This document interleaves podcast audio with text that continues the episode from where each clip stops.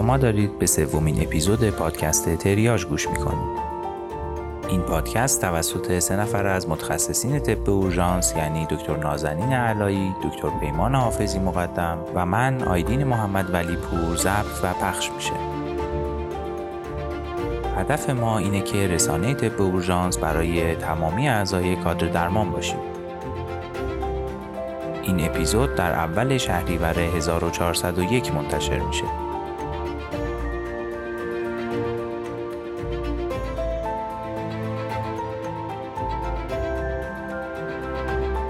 سلام به همه شنونده های خوبمون. خوشبختانه بعد از تغییر زمانبندی انتشار اپیزودهای جدید تونستیم به قولمون عمل کنیم و امروز که یک شهریور و مقارن با روز پزشک با قسمت سوم پادکست تریاج در خدمتتون هستیم. اول از همه از طرف تیم تریاج این روز رو به تمامی پزشکای عزیزمون تبریک میگیم و به مناسبت این روز برای قدردانی از شما مخاطبان عزیزمون این اپیزود مقداری طولانی تره و با مطالب بیشتری همراهتون هستیم. در طی چند ماه گذشته استقبال بینظیری از پادکست تریاج اتفاق افتاده که برای ما بسیار با ارزشه و انگیزه لازم برای ادامه این راه سخت و طولانی رو بیشتر می‌کنه. همونطور که تو منیفست پادکست توی اپیزود صفر با شما در میون گذاشتیم یکی از اهداف مهممون برقراری ارتباط بین رشته های مختلف پزشکی و سایر اعضای کادر درمانه خوشبختانه بین مخاطبان ما افراد زیادی از تخصصهای مختلف هم حضور دارند و به دعوت ما برای همکاری در ادامه راه سختی که در پیش گرفتیم پاسخ دادند. توی این مدت یه بازخورد در مورد مبحث آنافیلاکسیمون در اپیزود دوم داشتیم که از طرف دکتر فلاحپور بود که فوق تخصص آلرژی هستند. توی این اپیزود این بازخورد رو هم خواهیم شنید. از ایشون بابت تمامی محبت هایی که نسبت به ما داشتن بسیار متشکریم. همینطور مهمان ما توی این اپیزود خانم دکتر فاطمه محمدی متخصص طب اورژانس هستند که با مبحث جذاب دراکسیکرها در خدمتشون هستیم. از ایشون هم بابت لطفشون تشکر می‌کنیم. اینکه شما در تهیه و ارائه مطالب برای تیم تریاج همکاری می‌کنید و تریاج رو دوست و همراه خودتون می‌دونید باعث میشه احساس وظیفه بیشتر و سنگینتری داشته باشیم و حتما تلاش خواهیم کرد در پاسخ به محبت های شما پادکست تریاج رو پربارتر کنیم. در صورتی که از شنیدن این پادکست لذت می‌برین می‌تونین با معرفی بیشتر اون به دوستان و اطرافیانتون از ما حمایت کنین. در قسمت توضیحات این اپیزود فهرست مطالب با زمان اونها در دسترستون هست که به ترتیبی که میگم این موضوعات رو خواهیم داشت. معرفی کیس، CVT، پزشکی قانونی، روانشناسی انتظار، های عصبی ناحیه پا و سپس بخش مهمان و در انتها بخش بازخورد رو خواهیم شنید. بیشتر از این وقت شما رو نمی‌گیرم و دعوتتون می‌کنم تا به اپیزود سوم پادکست تریاج گوش کنید.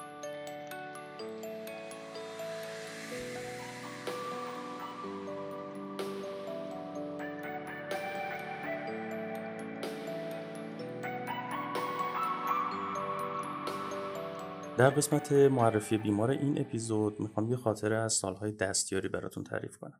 سال 1386 سال دوم دستیاری. این بیمار چه در اون زمان و چه الان که بهش فکر می‌کنم به نظرم تجربه بسیار جالبی بود و به نظرم هر پزشکی توی بخش اورژانس کار می‌کنه در نهایت با یک مورد مشابه به این برخورد خواهد کرد. امروز من و دکتر ولیپور این کیس رو براتون مطرح می‌کنیم و در موردش با هم صحبت می‌کنیم. خیلی ممنونم دکتر حافظی که در مورد یه خاطره از دوران دستیاریتون دارین صحبت می‌کنین.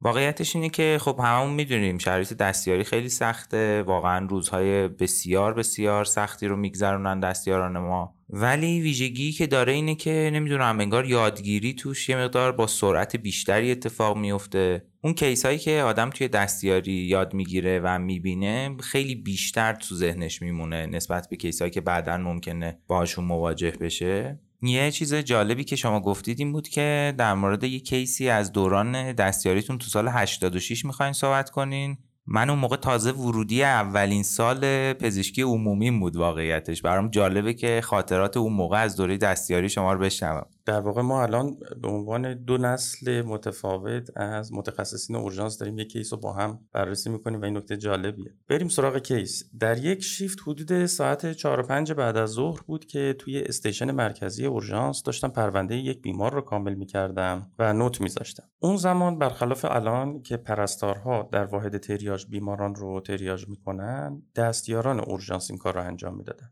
و اگر لازم بود برای بیماران سرپایی نسخه هم می نوشتن و بیماران سرپایی دیگه وارد اورژانس نمی‌شدن و از همونجا ترخیص می شدن. دستیار سال یک طبق سلسله مراتبی که وجود داشت اومد پیش من چون همونطور که گفتم من دستیار سال دو بودم و گفت یک مرد جوان اومده به دلیل تورم و ضعف و درد اندام فوقانی راست همونطور که داشتم پرونده رو تکمیل می‌کردم با یه ژست خاص سال بالایی برگشتم گفتم احتمالا دیویتی اندام فوقانی. یه داپلر وریدی اندام فوقانی براش بنویس آزمایشات رو هم درخواست کن بره انجام بده ببینیم جوابش چی میاد.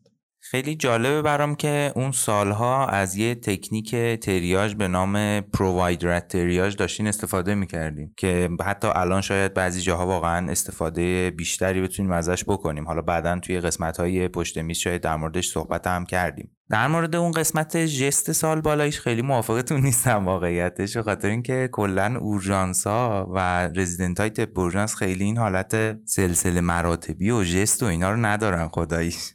آره این خیلی نکته مهمی بود که گفتین شما. نکته اول این که بدونیم که این یک قانون غیر قابل تغییر نیست که حتما باید پرستار قسمت تریاج بشینه و بیماران رو تریاج بکنه. ما توی قسمت مدیریت همونطور که گفتیم بیشتر در مورد این مبحث صحبت می‌کنیم و دید شنونده هامون مطمئنا بعدها نسبت به این قضیه بازتر خواهد شد. در قسمت بعدی و در ارتباط با سلسله مراتب اصلا یکی از خصوصیات رشته اورژانس اینه که دستیارا در کنار اساتیدشون با هم بیماران رو ویزیت می‌کنن و این تجربه به صورت مشترک به دست میاد و در همونجا می‌تونن خیلی نکات رو توی practice یاد بگیرن. و اینه که یک بیمار توسط یک دستیار جدا دیده بشه و گزارشش به دستیار سال بالا داده بشه و فقط تحت شرایطی بتونه با اون تماس بگیره این توی واحد اورژانس وجود نداره و این باعث میشه جو خیلی منعطف‌تر و آرام بخشتر باشه برای کسایی که دارن با هم کار می‌کنن. خب برگردیم به سال 86 دستیار سال یک رفت که دستورات رو اجرا بکنه اون چیزایی که من بهش گفته بودم. هنوز یک دقیقه هم نگذشته بود که یک نفر خیلی آروم دستشو گذاشت رو پشت من و کنار گوشم آروم گفت بیا بریم یه نگاهی به بیمار بندازیم و فکر کنم اگه از نزدیک ببینیم و معاینش کنیم بهتر باشه. اتند شیفتمون بود. من اصلا متوجه حضورش نشده بودم. با احساس خجالت و شرمندگی دنبال استاد را افتادم به سمت اتاق تریاش از دو نظر شرمنده بودم. یکی از این نظر که خب این درست نبود بدون اینکه بیمار رو ببینم دستور داپلر داده بودم و انجام آزمایشات رو. و دومی که از برخورد محترمانه و حرفه‌ای استادم یه مقدار احساس خجالت می‌کردم.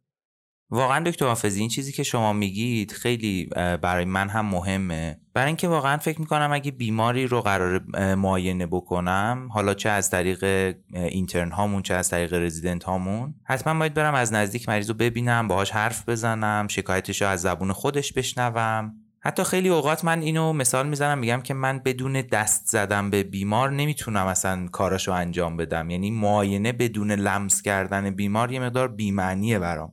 خیلی جالبه که این موضوع داره کمرنگ میشه متاسفانه. من یادم از دوره پزشکی عمومی هم خیلی از استادامون که قبولشون داشتم همش می‌گفتن که هیچی جای معاینه فیزیکی رو نمی‌گیره. اوایل منم واقعا به این فکر می‌کردم که با بسته دیگه چقدر دارین روی این تاکید می‌کنین؟ ولی الان متوجه شدم که مثلا در مورد معاینه شکم شما اصلا بدون لمس شکم بیمار نمی‌تونین هیچ وقت تصمیم گیری صحیحی در موردش داشته باشین. بنابراین واقعا توصیه می‌کنم که تا جایی که می‌تونید بیمارا رو از نزدیک و با ارتباط مستقیم معاینه کنید. حالا احتمالا توی این کیزی که شما می‌خواین بگین یه سری نکات متوجه خواهیم شد که این معاینه نزدیکه چقدر موثر بوده. آره من صحبت دکتر ولیپور رو تایید می‌کنم. هر وقت توی شیفتا با هم دیگه هستیم اگه یه مریضی رو بهش معرفی بکنن به من میگه من یک لحظه برم اینه دستی به این بزنم چند کلمه باهاش صحبت بکنم. حتی مریضای ساده خب این نکته آموزشی بسیار بسیار مهمی بود. ممنون که اینو گفتین. میریم سراغ بیمار.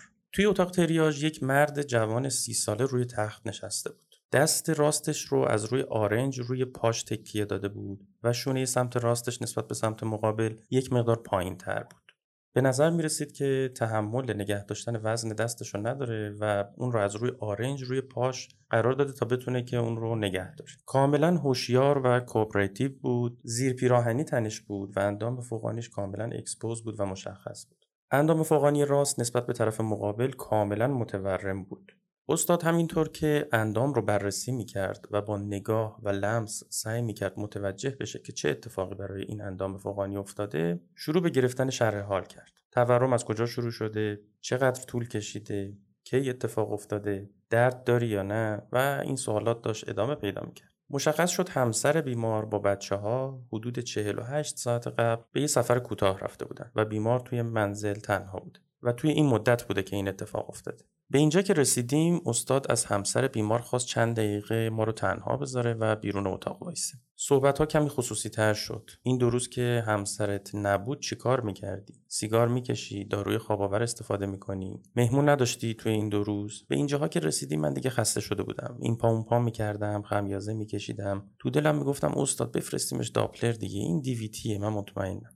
بیمار گفت بیشتر این 48 ساعت رو نشه بودم. آخه تفریحی مواد استفاده می‌کنم. هرچی باشه قرص تریاک شیشه کراک اینا و دیگه داشت یه مقدار داستان تغییر می‌کرد. و در نهایت سوال کلیدی که استاد ازش پرسید این بود که توی 48 ساعت گذشته چقدرش خواب بودی؟ جواب بیمار این بود که تقریبا همش خواب بودم. حتی فکر کنم یک وعده غذا هم نخوردم. بعد استاد سعی کرد معاینات بیمار و نکاتی رو که به دست آورده بود برام توضیح بده. قرمزی سمت راست پیشونی که به نظر می رسید به خاطر فشار طولانی به صورت اپریژن در اومده بود. تورم سمت راست صورت پتشی روی کنار چشم راست. تورم و قرمزی سمت راست قفسه سینه. تورم اندام فوقانی راست که توی لمس هم به نظر می رسید عضلات تنس و تندر بود. یک تاول های کوچیکی هم توی ناحیه آگزیلا دیده می‌شد توی چین زیر بغلش. تصویر بیمار رو تا جایی که مسائل اخلاقی رعایت بشه ما توی صفحه اینستاگراممون قرار خواهیم داد در واقع به نظر می رسید سناریو چیزی متفاوت از اون باشه که من فکر می کردم. بیمار در واقع توی منزل تنها بود، انواع مواد رو استفاده کرده بود و برای طولانی مدت روی سمت راست بدنش افتاده بود و علائمش ثانویه به این قضیه اتفاق افتاده بود. خب واقعا جالب بود که تونستیم از همچین بیماری همچین شرحالی رو بگیرید یکی از نکات خیلی مهم توی معاینات و شرحال گرفتن همین برقراری یک پرایوسی نسبی در بعضی اوقات برای بعضی بیماران خاص هست که ممکنه اطلاعات خیلی ارزشمندی مثل همین مورد بسیار عجیب برای ما مهیا بکنه. البته خیلی از بیماران ممکنه که یه مقدار مقاومت کنن و شرحال صحیحی تو این شرایط ندن. ولی با توجه به یافته های بالینی و طبیعتا زن بالینی پزشک ممکنه که اصرار بیشتر باعث رو شدن یه سری فاکتورهای مهم شرحال و تاریخچه بیمار بشه. در مورد ثابت بودن طولانی در یک جا یا خواب طولانی توی جا برخلاف تصور خیلی ها از جمله دستیارا که خب همیشه کم بوده خواب دارن و البته منم کم بوده خواب زیاد دارم دکتر حافظی. یه سری اتفاقات و عوارض ممکنه وجود داشته باشه. از جمله نوروپاتی های فشاری، سندروم کمپارتمان و حتی رابدومیولیز که در مورد رابدومیولیز مثلا خیلی مشخص نیست فرضیه های متفاوتی وجود داره ولی هنوز دقیق نمی‌دونیم که چرا ثابت بودن طولانی می‌تونه باعث رابدومیولیز بشه. خب به نظر می‌رسه این بیماران وقتی که مواد استفاده می‌کنن توی یه position خاص بدون اینکه حین خواب تغییر position بدن طولانی مدت قرار می‌گیرن. عوارض بیشتر به نظر می‌رسه ناشی از ایسکمی باشه. حالا چه در ارتباط با compression neuropathy یعنی مثلا یه مریضی به دنبال مصرف مواد طولانی یه جا افتادن میاد مثلا با drop wrist یا drop foot. که ناشی از شاید قرار گرفتن توی یک وضعیت و ایسکمی عصب آسیب عصب حالا neurotmesis axonotmesis یا اون اصطلاحاتی بشه که باعث میشه که این اتفاق بیفته. در رابطه با رابدومیولیز و سندروم کمپارتمان به نظر می‌رسه که وقتی توی یک position برای طولانی مدت قرار می‌گیریم بازگشت خون مربوط به عضله‌ای که تحت فشار قرار گرفته دچار اختلال میشه. این باعث ایسکمی ناحیه و تا حدودی تورم میشه. خود تورم می‌تونه خونرسانی شریانی رو دچار اختلال بکنه. و به نظر می‌رسه که ایسکمی باعث بروز سندروم کمپارتمان و در نهایت رابدومیولیز میشه. حالا تو این مرحله تو این بیمار خاص در واقع به نظر می رسید که بخش زیادی از مسیر که همون تشخیصش بود دیگه طی شده بود. آزمایشات شامل عملکرد کلیه کبد الکترولیت ها و CPK چک شد و داپلر اندام فوقانی هم البته انجام شد که منفی بود. بیمار سونداژ شد hydration براش شروع شد درخواست مشاوره ارتوپدی شد با توجه به اینکه عضله دلتوید و عضله دو بسیار تنس بود. خب درمان شروع شده بود و جواب آزمایشات اومد. CPK بیمار بیش از ده هزار گزارش شد. BUNش 80 کراتینین 3 و 1 سدیم 141 و پتاسیمش 59 الفتیش تقریبا دو برابر میزان نورمال بود و همطور که گفتم داپلر عروقش منفی بود. در نهایت بیمار با تشخیص سندروم کمپارتمان و رابدومیولیز ناشی از فشار طولانی مدت روی عضوی که زیرش مونده بود به اتاق عمل منتقل شد. نکته ای که اینجا می‌خوام بهش تاکید بکنم تشخیص یا شک بالینی به تشخیص سندروم کمپارتمان هست. بسیاری از موارد ما بیماران رو مشاوره ارتوپدی میدیم با شک به سندروم کمپارتمان و توسط متخصص ارتوپدی به ما انتقاد میشه که این سندروم کمپارتمان نبود. در صورتی که واقعیت اینه که شک به سندروم کمپارتمان بسیار مهمه و مهم این هستش که شما سندروم کمپارتمانی رو میس نکنید و اگه بیمارانی رو به سندروم کمپارتمان بر اساس علائم بالینیشون شک می‌کنید و بعدا اونا سندروم کمپارتمان در نمیان این عیبی برای یک متخصص اورژانس نیست. منم می‌خواستم دو تا نکته اینجا بگم. یکیش در مورد همین قسمت تشخیص سندروم کمپارتمان بود. تو کشورهای پیشرفته تر ما دستگاه هایی داریم که می‌تونیم مستقیما فشارهای کمپارتمان های مختلف رو اندازه گیری کنیم و طبیعتا بر اساس اون می‌تونن تشخیص دقیق تری داشته باشن. با توجه به اینکه من تا حالا ندیدم همچین دستگاهی توی اورژانس های ما وجود داشته باشه تو این موارد ترجیح میدیم به شکل علمی در اصطلاح over بکنیم. که دقیقا همون مشکلیه که باعث انتقاد بیشتر از متخصصین طب میشه و شما گفتین که به نظر می‌رسه یه قسمتیش واقعا وابسته به امکاناتی هستش که ما برای تشخیص توی اورژانس هامون داریم. دومین چیزی که می‌خواستم روش تاکید بکنم یه موردیه به نام reperfusion syndrome. این موضوع رو ما تقریبا مشابهش رو در واقع توی سرما زدگی و یخ زدگی هم داریم. در واقع وقتی که عضلات دچار ایسکمی میشن و مثلا رابدومیولیز اتفاق میفته یا سندروم کمپارتمان باعث ایسکمی میشه تعداد بسیار زیادی از مواد داخل سلولی عضلانی در داخل خون آزاد میشه. ولی چون perfusion اون کمپارتمان مناسب نیست اینا تو همون منطقه میمونن و اتفاقا باعث آسیب و تخریب بیشتر هم میشن. این مواد خیلی زیادن از جمله مهمترین هاشون باید به پتاسیم اشاره بکنیم. همینطور ممکنه که کلسیوم و یا stressor های oxidative هم وجود داشته باشن. که بلافاصله بعد از شروع درمان یعنی وقتی شما perfusion رو مجددا برقرار می‌کنید این مواد شروع می‌کنن به گردش در گردش خون عمومی بدن و باید بدونیم که در هنگام شروع درمان باید انتظار افزایش پتاسیم، کلسیوم و یه سری از مواد آسیبزای دیگر رو داشته باشیم که در واقع باعث میشه درمان همچین مواردی رو دو مرحله ای در نظر بگیریم. در واقع این سندروم ریپرفیوژن نکته ای هستش که باید مد نظر ما باشه. از این نظر که بعد از اینکه درمان رو شروع کردی موج دوم اختلالات ممکنه اتفاق بیفته. و اما در ارتباط با عاقبت بیمار بیمار به اتاق عمل منتقل شد جراحی شد دبریدمان وسیع اندام فوقانی سمت راستش اتفاق افتاد. هفته ها در بخش آی سی و سپس بخش عادی بستری بود و در نهایت با دفرمیتی شدید اندام فوقانی و درجاتی از رنال فیلر از بیمارستان ترخیص شد. خب واقعا فکر نکنم که خود شما هم انتظار داشتین که آخر بیمار اینجوری تموم بشه و عاقبت بیمار انقدر با عوارض باشه.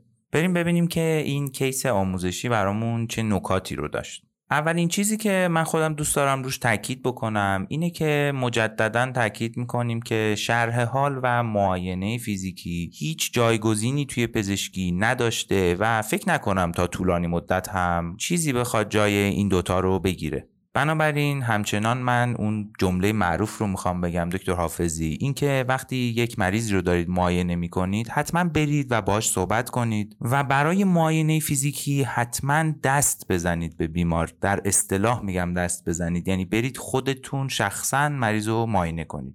بحث معاینه فیزیکی خب تو کل پزشکی همینقدر اهمیت داره. در ارتباط با متخصصین طب اورژانس باز خب اهمیت بیشتری به نظرم پیدا می‌کنه. نکته که من می‌خوام روش تاکید بکنم عدم پافشاری روی یک تشخیص خاص هست بسیاری از موارد هست که پیش میاد ما یه تشخیصی رو برای بیمار مطرح می‌کنیم و بعد توسط یکی از همکارانمون یک تشخیص افتراقی دیگری برای بیمار مطرح میشه. و ما ناخواسته و ناخودآگاه سعی می‌کنیم نسبت به این قضیه گارد بگیریم و این قضیه رو قبول نکنیم. به نظر می‌رسه استفاده از نظرات سایر افراد در بخش اورژانس به خصوص افرادی که نسبت به ما تجربه بیشتری دارن همیشه راهگشا است. یاد جمله یکی از استادان افتادم که همیشه می‌گفت حتی اگر یک نفر یک روز بیشتر از شما در بخش اورژانس طبابت کرده به این معنیه که تجربه بیشتری از شما داره و همیشه سعی کنین از نظراتش استفاده بکنید در مورد این چیزی که شما میگید من واقعیتش برای کل علم پزشکی این رو صادق می‌دونم. من همیشه به دانشجوها و رزیدنتامون اینو میگم که انگلیسی ها یک اصطلاح جالبی در مورد پزشک استفاده می‌کنن و میگن که فلانی یک practitioner ه. این اسم practitioner گفتن همیشه منو یاد practice میندازه که منو همیشه به این سمت می‌بره که ما هممون در تمام طول زندگیمون داریم practice می‌کنیم داریم تمرین می‌کنیم تا به درجات بالاتری از professionalism و در واقع اون حالت حرفه‌ای تر شدن توی شغلمون برسیم. چیز دیگه ای که از این کیس به نظر من رسید مهم بود حفظ پرایوسی تو گرفتن شرح حال تو موارد خاصی بود که در این مورد خاص مثلا در مورد موادش بیمار اطلاعات رو فقط وقتی به ما داد که پرایوسیش به طور کامل حفظ شده بود. این مورد در قسمت احتمالا انسان در پزشکی توی شرایط اخلاق پزشکی در ادامه در اپیزودهای بعدی احتمالا در موردش صحبت خواهیم کرد. و آخرین نکته ای که به نظر من می‌رسه روش تاکید بکنم این هستش که در بخش اورژانس هیچ وقت امتناع نکنیم از فکر کردن به اورژانس های تهدید کننده عضو و تهدید کننده حیات. و اگر در مورد این دو مورد خاص حتی اوور دیاگنوز اتفاق افتاد و شما تشخیص هایی رو دادین که بعدا نقض شد جای نگرانی برای شما وجود نداشته باشه. خیلی ممنون دکتر حافظی از بابت کیس خیلی جالبتون و خاطرات خیلی قشنگتون که از اون موقع با ما در میون گذاشتین. امیدوارم که از این کیس هم لذت برده باشید.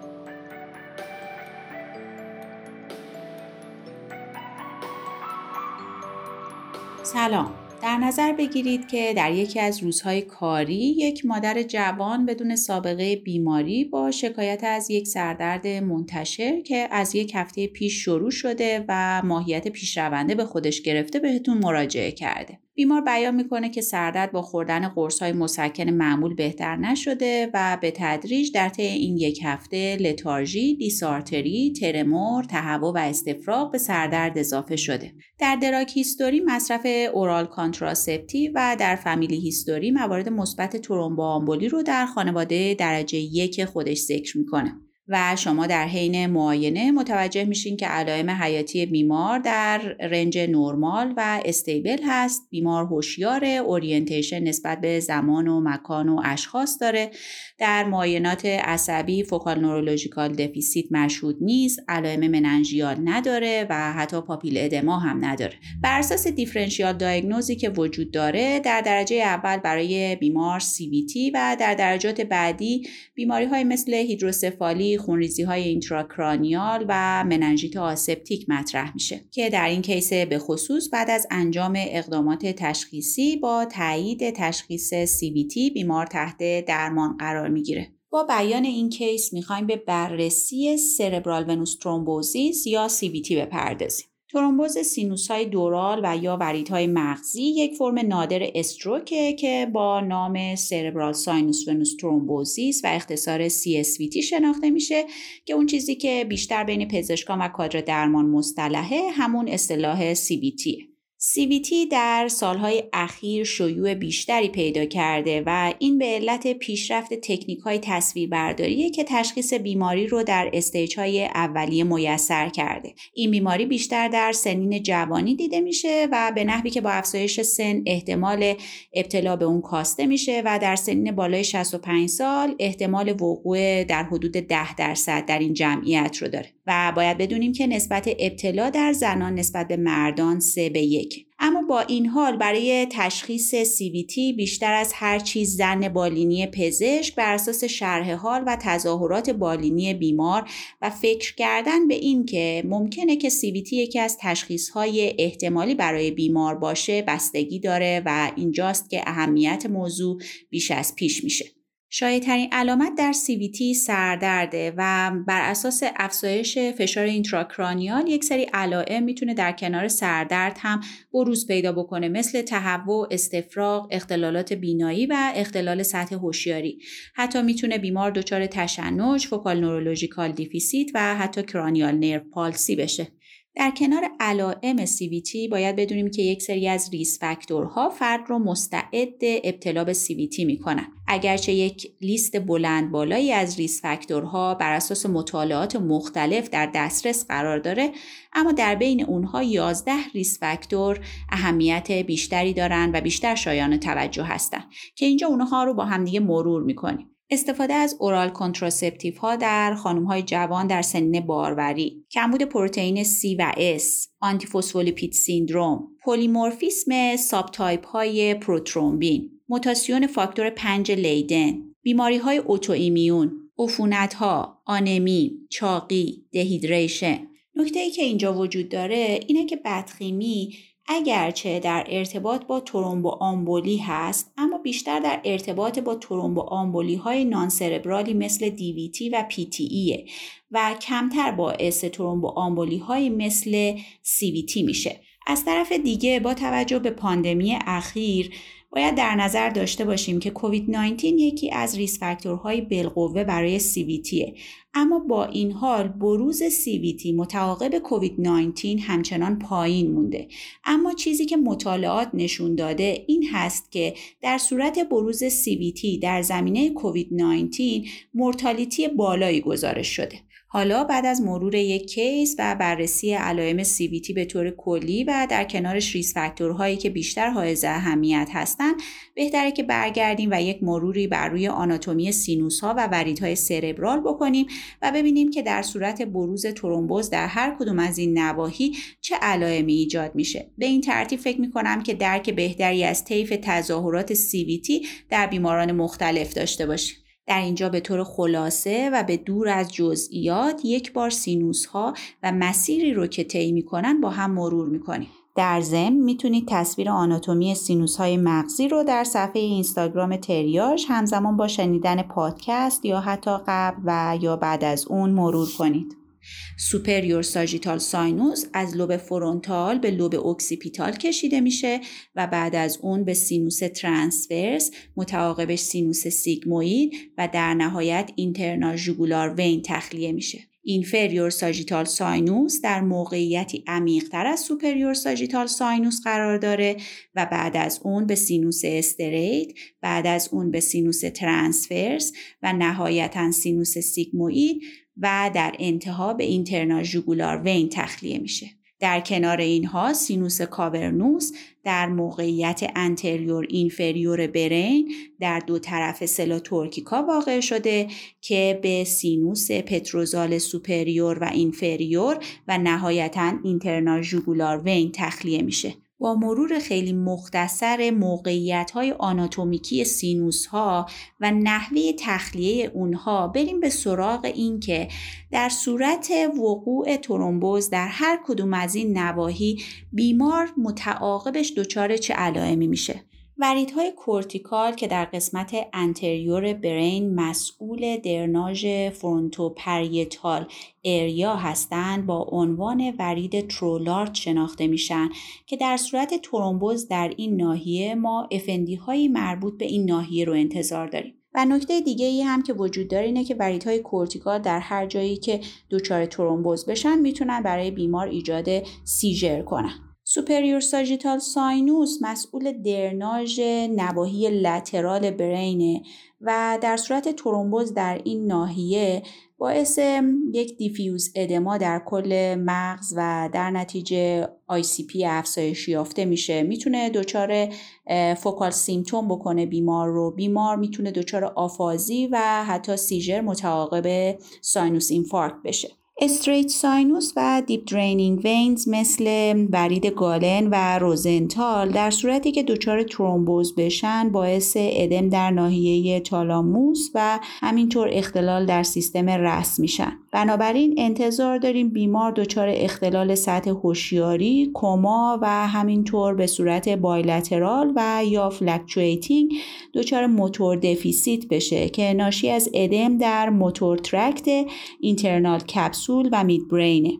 سینوس transverse مسئول درناژ سه ناحیه مهمه. با توجه به درناژ ناحیه inferior temporal lobe در صورت ترومبوز در این ناحیه بیمار می‌تونه دچار یک سردرد ایزوله بشه و در صورت درگیری همزمان ورید به صورت infarct که وریدی که در اینجا مطرح هست ورید Labbé هست بیمار می‌تونه آفازی رو تجربه بکنه. از طرف دیگه گفتیم که هر جای infarct وریدی و ترومبوز در ورید وجود داشته باشه بیمار می‌تونه seizure رو هم تجربه بکنه. ناحیه مهم دیگه ای که درناژش بر عهده سینوس transverse ه upper cranial nerve ها هستن بنابراین با توجه به این درناژ در صورت ترومبوز در این ناحیه فرد می‌تونه cranial nerve palsy رو در اینجا تجربه بکنه. ناحیه مهم دیگه ای که درناژش بر عهده سینوس transverse ه cerebellum ه. بنابراین در صورت وجود ترومبوز در این ناحیه فرد می‌تونه علائم cerebellar مثل آتاکسی رو هم تجربه بکنه. سینوس sigmoid مسئول درناژ lower brain stem ه بنابراین در صورت بروز ترومبوز در این ناحیه بیمار دچار multiple lower cranial nerve palsy میشه و در نهایت در صورت درگیری سینوس cavernous با توجه به ارتباط این سینوس با ناحیه ophthalmic فرد دچار oculomotor palsy و sensory loss در محدوده و distribution V1 V2 و همچنین orbital pain، chemosis و proptosis میشه. نکته حائز اهمیت در اینجا اینه که اگرچه بر اساس مطالعات متفاوت و مختلفی که انجام گرفته بیشترین سینوس هایی که درگیر میشن سینوس های sagittal superior، straight و transverse هستند اما در بیش از نیمی از موارد بیشتر از یک سینوس در CVT درگیره و این باعث تنوع بیشتر علائم در فرد درگیر میشه. پس با توجه به نکاتی که تا به اینجا گفته شد در صورتی که بیماری به شما مراجعه کرد و علاوه بر اون سردرد مداوم از گروه risk factor هایی که با هم مرور کردیم یک یا چند risk factor رو داشت و یا علائم افزایش ICP رو در بیمار دیدید و یا focal neurological deficit ی بیمار تجربه کرده بود یا یک انسفالوپاتی غیرقابل توجیهی برای بیمار تشخیص گذاشته شد و یا یک افتالموپلژی دردناکی داشت و یا سایر cranial nerve palsy ها براش مطرح بود این ظن بالینی رو داشته باشید که احتمال CVT برای بیمار مطرحه به خصوص در سنین جوانی و خانوم ها در سنین باروری. در قدم بعدی وقتی که ظن بالینی نسبت به CVT وجود داشت و به این شک کردیم که احتمال تشخیص CVT برای بیمار مطرحه باید بریم به سراغ ابزارهای تشخیصی که به کمک ما بیان تا این تشخیص رو تایید کنیم. دو ابزار اصلی در اینجا CT بدون contrast به همراه CT venogram و MRI به همراه MRV ه. نکته قابل توجه اینه که هیچ کدوم از این modality ها به تنهایی برای ما قابلیت تشخیصی آنچنان بالایی با توجه به حساسیت پایینشون ندارن و استفاده همزمان CT بدون contrast به همراه CT venogram و امارای به همراه اماروی باعث میشه که حساسیت بالاتری ایجاد بشه و به کمک ما در تشخیص میان.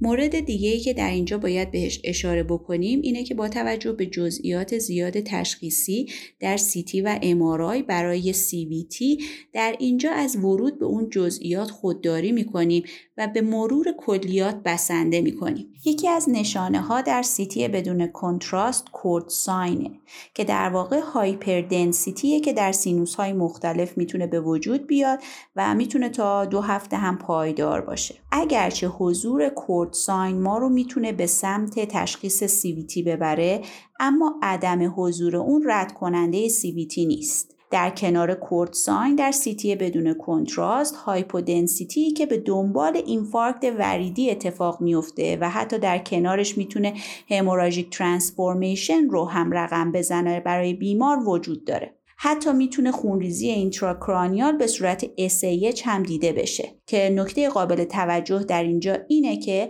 hypodensity که به دنبال infarct وریدی و حتی hemorrhagic transformation روی میده و SAH احتمال دیده شدنش بیشتر از cord sign در CT بدون کنتراست. در CT venogram نشانه تشخیصی که به کمک ما میاد empty delta sign ه empty delta sign در واقع non-opacification سینوس confluence همونجور که در آناتومی در ابتدا گفتیم سینوس سینوس ها در طی مسیر خودشون به همدیگه تخلیه میشن. confluence sinus در واقع محل تلاقی دو سینوس transverse در midline ه جایی که سینوس straight و سینوس occipital هم به اون تخلیه میشن. در ادامه قبل از اینکه به بررسی MRI بپردازیم این نکته رو باید بهش اشاره بکنیم که در reference های مختلف و در منابع و تحقیقات مختلفی که صورت گرفته اومدن و CVT رو به سه فاز ها، تحت و مزمن تقسیم بندی کردن. اما در خصوص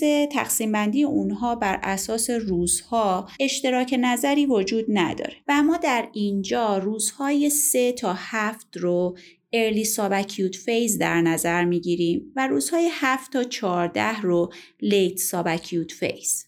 در early subacute phase در T1 weighted MRI ضایعه به صورت روشن و hyperintense دیده میشه و در T2 weighted MRI ضایعه به صورت تیره و hypointense دیده میشه. اما در late subacute phase هم در T1 weighted MRI و هم در T2 weighted MRI ضایعه به صورت hyperintense و روشن دیده میشه. در اینجا اهمیت بررسی همزمان MRI و MRV خودش رو بیشتر نشون میده. در نظر بگیرید برای بیماری که شک به CVT دارید تنها MRV درخواست کرده باشید و یکی از سینوس ها پر نشده باشه. در اینجا ممکنه شما شک بکنید که نکنه این سینوس حالت hypoplasia از ابتدا داشته باشه. اینجاست که یک MRI به صورت همزمان می‌تونه به کمک ما بیاد و در صورت وجود یک ضایعه bright و hyperintense در T1 weighted MRI می‌تونه ما رو به این نتیجه برسونه که نه در اینجا ترومبوز برای بیمار مطرحه و تشخیص CVT برای بیمار گذاشته بشه. در کنار ابزارهای تصویربرداری در برخی از منابع و تحقیقات به استفاده از D-dimer در تشخیص CVT هم اشاره شده که البته با توجه به استفاده بیش از پیش ابزارهای تصویربرداری از استفاده امروزه اون کاسته شده. D-dimer هم sensitivity و هم specificity بالایی در خصوص تشخیص CVT داره. اما با توجه به موارد منفی کاذب بالایی که در یک سردرد طول کشیده داره استفاده از اون امروز خیلی محدود شده. و بیشتر از اینکه در ناحیه تشخیصی کاربرد داشته باشه در فالوآپ درمانی ازش استفاده میشه در نهایت بعد از بررسی های بالینی و بررسی ابزارهای تشخیصی به سراغ درمان CVT میریم برای دید بهتر به قسمت درمانی CVT بهتر اون رو به چهار قسمت تقسیم بکنیم. قسمت ابتدایی مربوط به مین تریتمنت ما در CVT میشه. درمان اصلی در CVT استفاده از آنتیکواگولانه که در برخی از موارد خاص در کنار آنتیکواگولان ممکنه از اندوواسکولار ترومبکتومی هم استفاده بشه. بر اساس guideline هایی که در سالهای مختلف منتشر شده و در کشورهای مختلف در سطح جهان هم استفاده میشه آنتیکواگولانی که در درمان CVT استفاده میشه unfractionated heparin و low molecular weight heparin ه که بر اساس مطالعاتی که انجام شده مزیت هایی از low molecular weight heparin نسبت به unfractionated heparin اوورده شده که در اینجا به مرور اونها می‌پردازیم. این نکته رو به خاطر بسپارین که تجویز هپارین با دوز درمانی به تمامی بیماران که براشون تشخیص CVT گذاشته شده حتی در صورت وجود خونریزی intracranial هم باید صورت بپذیره. استفاده از low molecular weight heparin باعث کاهش میزان مرگ و میر میشه. میزان موارد جدید ICH رو کاهش میده و از پیشروی بیماری هم به نحو بهتری جلوگیری می‌کنه. همونطور که در ابتدای این قسمت گفتیم در مواردی علاوه بر آنتیکواگولان تراپی به سراغ endovascular thrombectomy هم میریم. در چه مواردی؟ در صورتی که وضعیت بالینی بیمار علیرغم تجویز آنتیکواگولان به سمت بدتر شدن بره. در صورتی که خونریزی intracranial و infarct عروقی پیشروی بکنه. در صورتی که بیمار در کما قرار بگیره. در صورتی که deep cerebral venous thrombosis وجود داشته باشه و یا involvement مون در posterior fossa باشه و یا بیمار کنتراندیکاسیون استفاده از آنتیکواگولان داشته باشه. بعد از بررسی قسمت اول در treatment به سراغ قسمت دوم treatment میریم و اون چیزی نیست جز جلوگیری از secondary injury که می‌تونه اتفاق بیفته. یعنی جلوگیری از extension thrombus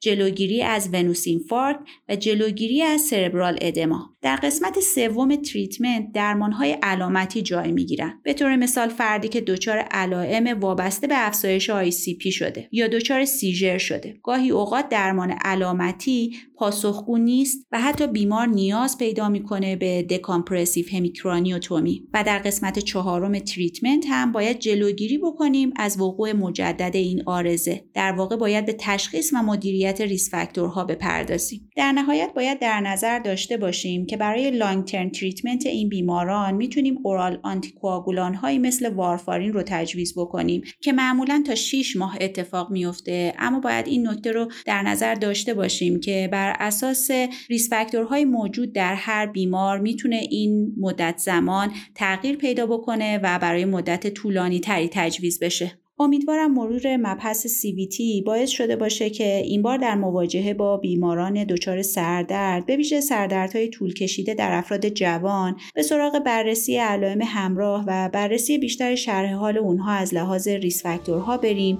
چرا که شاید بیماری که در حال ویزیت اون هستیم یکی از کیس های احتمالی CVT باشه.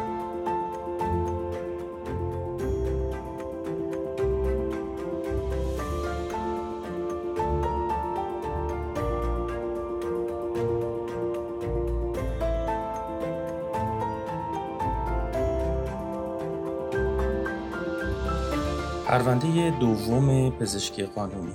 بررسی یک پرونده پزشکی دیگه که مورد شکایت قرار گرفته.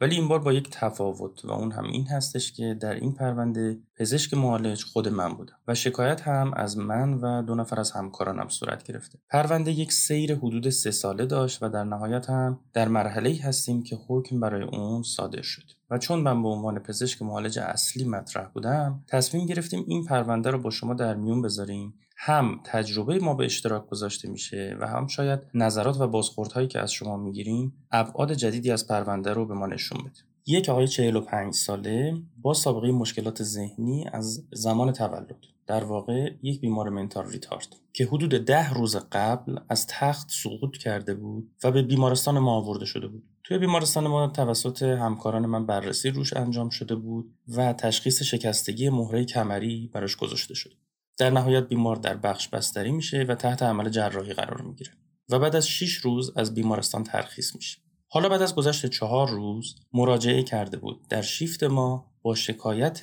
تب. در واقع ما بیمار رو با شکایت تب در اورژانس چهار روز بعد از ترخیصش ویزیت کردیم. بیمار حدود ساعت 11 صبح به بخش اورژانس مراجعه کرده بود و توسط یکی از همکاران من در ابتدا ویزیت شده بود و طبق مستنداتی که توی پرونده هست بیمار هوشیار بوده و شرایط ذهنیش مثل قبل بوده. همونطور که گفتیم بیمار منتال ریتارد بوده و شرایط ذهنیش با شرایط قبلی خودش مقایسه شده بود و چیز غیر طبیعی مشاهده نشده بود. توی علائم حیاتی یه فشار خون 12 روی 7 داشت.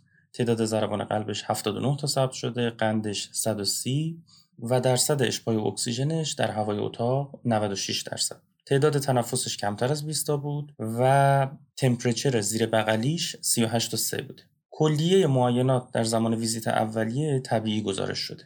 با توجه به اینکه بیمار تازه تحت عمل جراحی قرار گرفته بود تمرکز خاصی روی معاینه زخمش توی پرونده شده و نوشته شده که زخم مورد بررسی قرار گرفت. یک زخم حدود 12 سانتی متری به صورت عمودی روی مهرهای کمری وجود داره که سوچور داره. ترشحات مختصر سروزی شفاف داره و یک اریتم کمتر از یک سانتی متری هم در اطراف زخم مشاهده میشه. در دستورات اولیه بیمار براش مایع درمانی شروع میشه. استامینوفن وریدی بهش تزریق می‌کنن. یک دوز آنتیبیوتیک سفتریاکسون بهش تزریق می‌کنن. ازش نوار قلب می‌گیرن. یه سری آزمایشات روتین اولیه براش درخواست می‌کنن که جزوش آزمایش ادرار هم بوده و یک عکس قفسه سینه. این دستورات بعدا توسط منم تایید میشه. وقتی که بیمار رو ویزیت می‌کنیم و حدود ساعت چهار بعد از ظهر یعنی پنج ساعت بعد از ورودش به اورژانس به من اطلاع میدن که جواب آزمایشات آماده است و باید مریض رو تعیین تکلیف بکنم توی نوار قلبش نکته غیر طبیعی مشاهده نمی‌شد.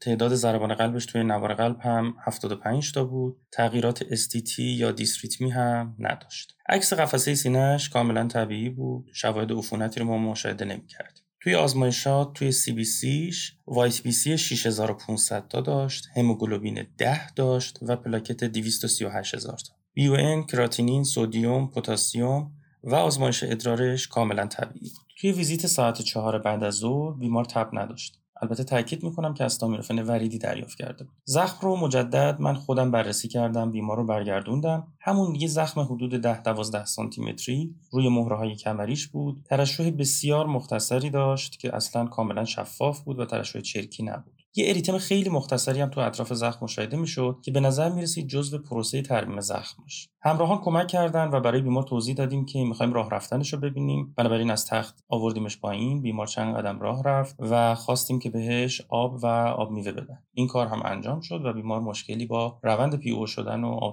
بد شدن نداشت. همراه همکارم کار ترخیص بیمار رو انجام دادیم و هر آنچه که تعریف کردم در قسمت قبلی توی پرونده با دقت کامل ثبت کرد و برای همراه توضیح دادیم که ما علت تب رو متوجه نشدیم. ولی با توجه به شرایط عمومی بیمار و با توجه به بررسی هایی که کردیم و آزمایشاتی که از بیمار انجام دادیم به نظر نمی‌رسه تب بیمار علت خطرناکی داشته باشه. بنابراین بیمار می‌تونه مرخص بشه و در صورتی که تغییر تو علائمش به وجود اومد مجدد مراجعه توضیح دادیم که توی آزمایشاتش یه هموگلوبین 10 داره و علت این کمخونی می‌تونه هم عمل جراحی اخیرش باشه و هم با توجه به اینکه بیمار mental retard بود تغذیه خیلی مناسبی نداشت.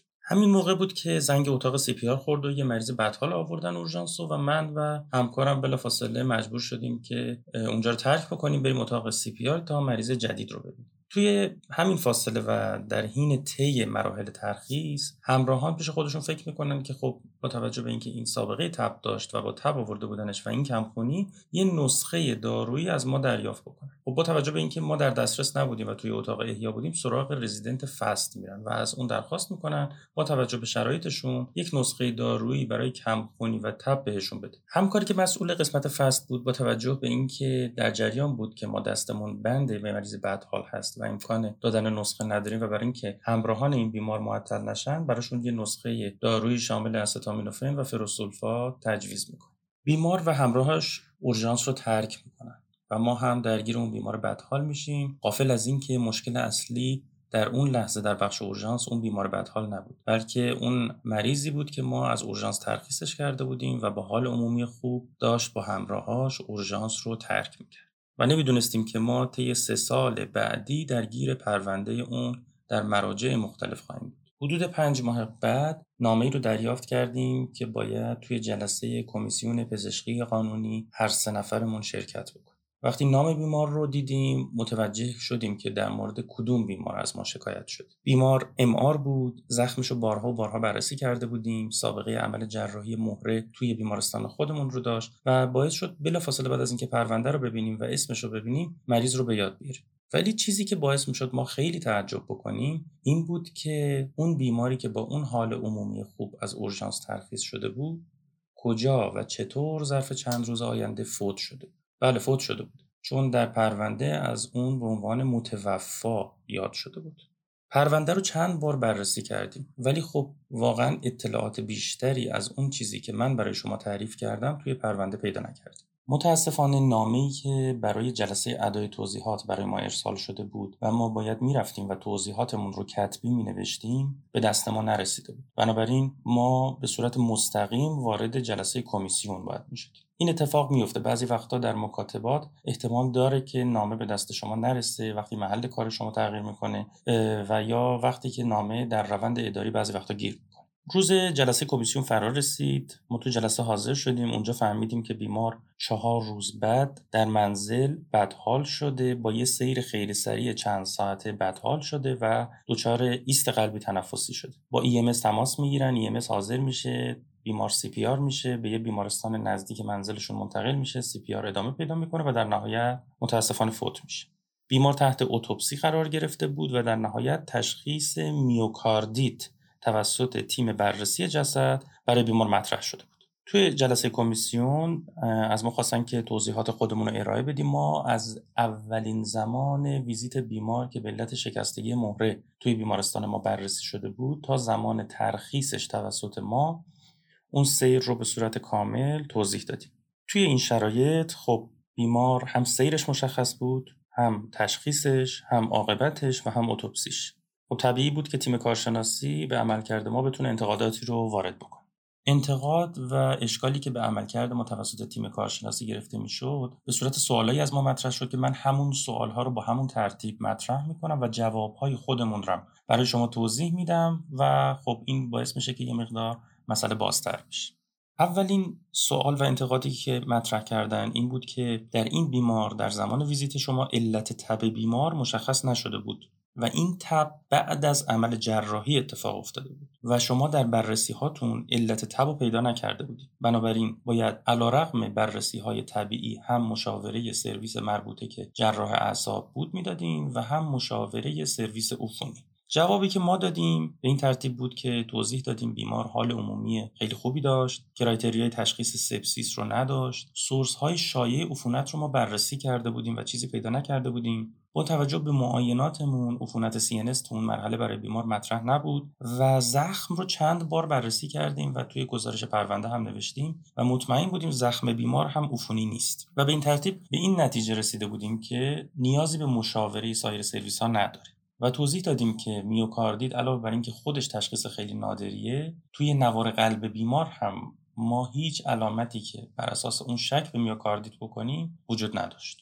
در ضمن توضیحی که دادیم این بود که بیمار هم در منزل و هم بعد از انتقال به بیمارستان CPR شده بود. و خب chest compression هایی که انجام شده احتمال داره شرایط قلب رو به لحاظ ماکروسکوپی تغییر بده و این باعث بشه که تشخیص میوکاردیت مد نظر کسی که اتوپسی کرده قرار بگیره. همزمان من یه سری اطلاعات رو پیش خودم مرور می‌کردم.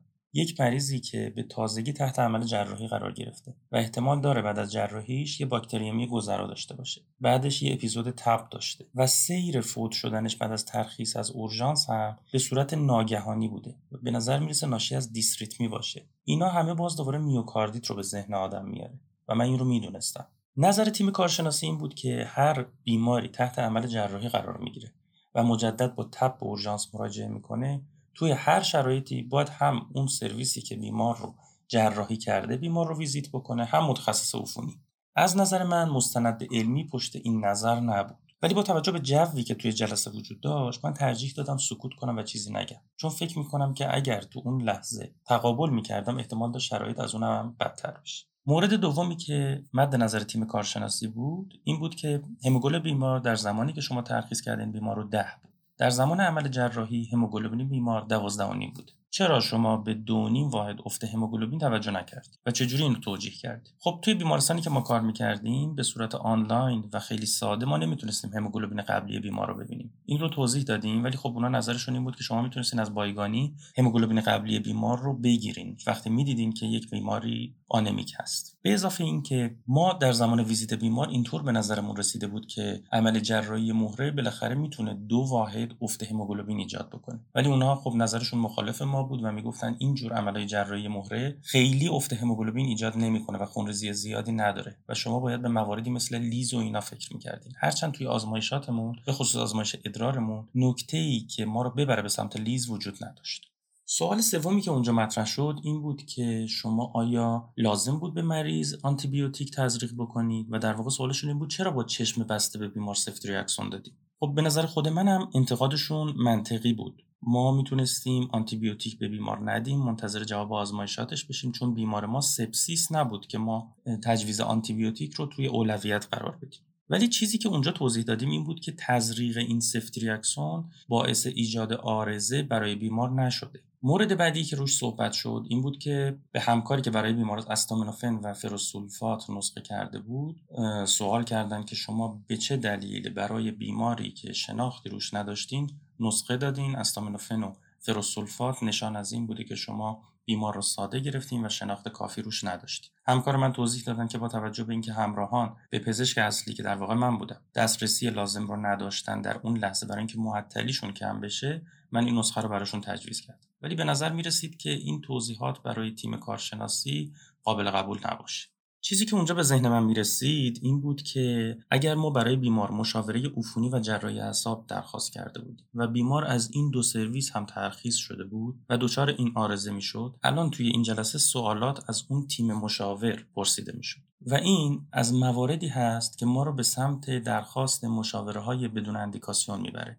که در واقع ما مشاوره درخواست می‌کنیم که در صورت بروز مشکل احتمالی برای خودمون یک شریک جرم درست بکنیم. دقیقا جایی که ما باید جلوش بیستیم مقاومت بکنیم و اقدامات درمانی خودمون رو بر اساس مستندات علمی و اون چیزی که فکر می‌کنیم به نفع بیمار هست انجام بدیم. و از پزشکی تدافعی یا همون defensive medicine دوری بکنیم. و در نهایت خلاصه جلسه کارشناسی این بود که جو جلسه اصلا به نفع ما نبود و بعد از اینکه توضیحات ما رو شنیدن و بر اساس صحبتهایی که بین اعضای تیم کارشناسی مطرح می‌شد در حضور ما اینطور معتقد بودند که standard of care برای بیمار انجام نشده و این منجر به بروز عارضه و فوت بیمار شده. ما از جلسه خارج شدیم و حکم طی چند روز به ما ابلاغ شد. هر سه مقصر شناخته شدیم هم من هم پزشکی که همراه با من بیمار رو معاینه ویزیت و ترخیص کرده بود و هم پزشکی که برای بیمار نسخه نوشته می‌دونستیم که خب این درصد که مقصر شناخته شدیم یه مبلغی هم باید به عنوان بدل از حبس پرداخت بکنیم که اون توسط بیمه پرداخت نمیشه. بنابراین ما دو تا انتخاب داشتیم.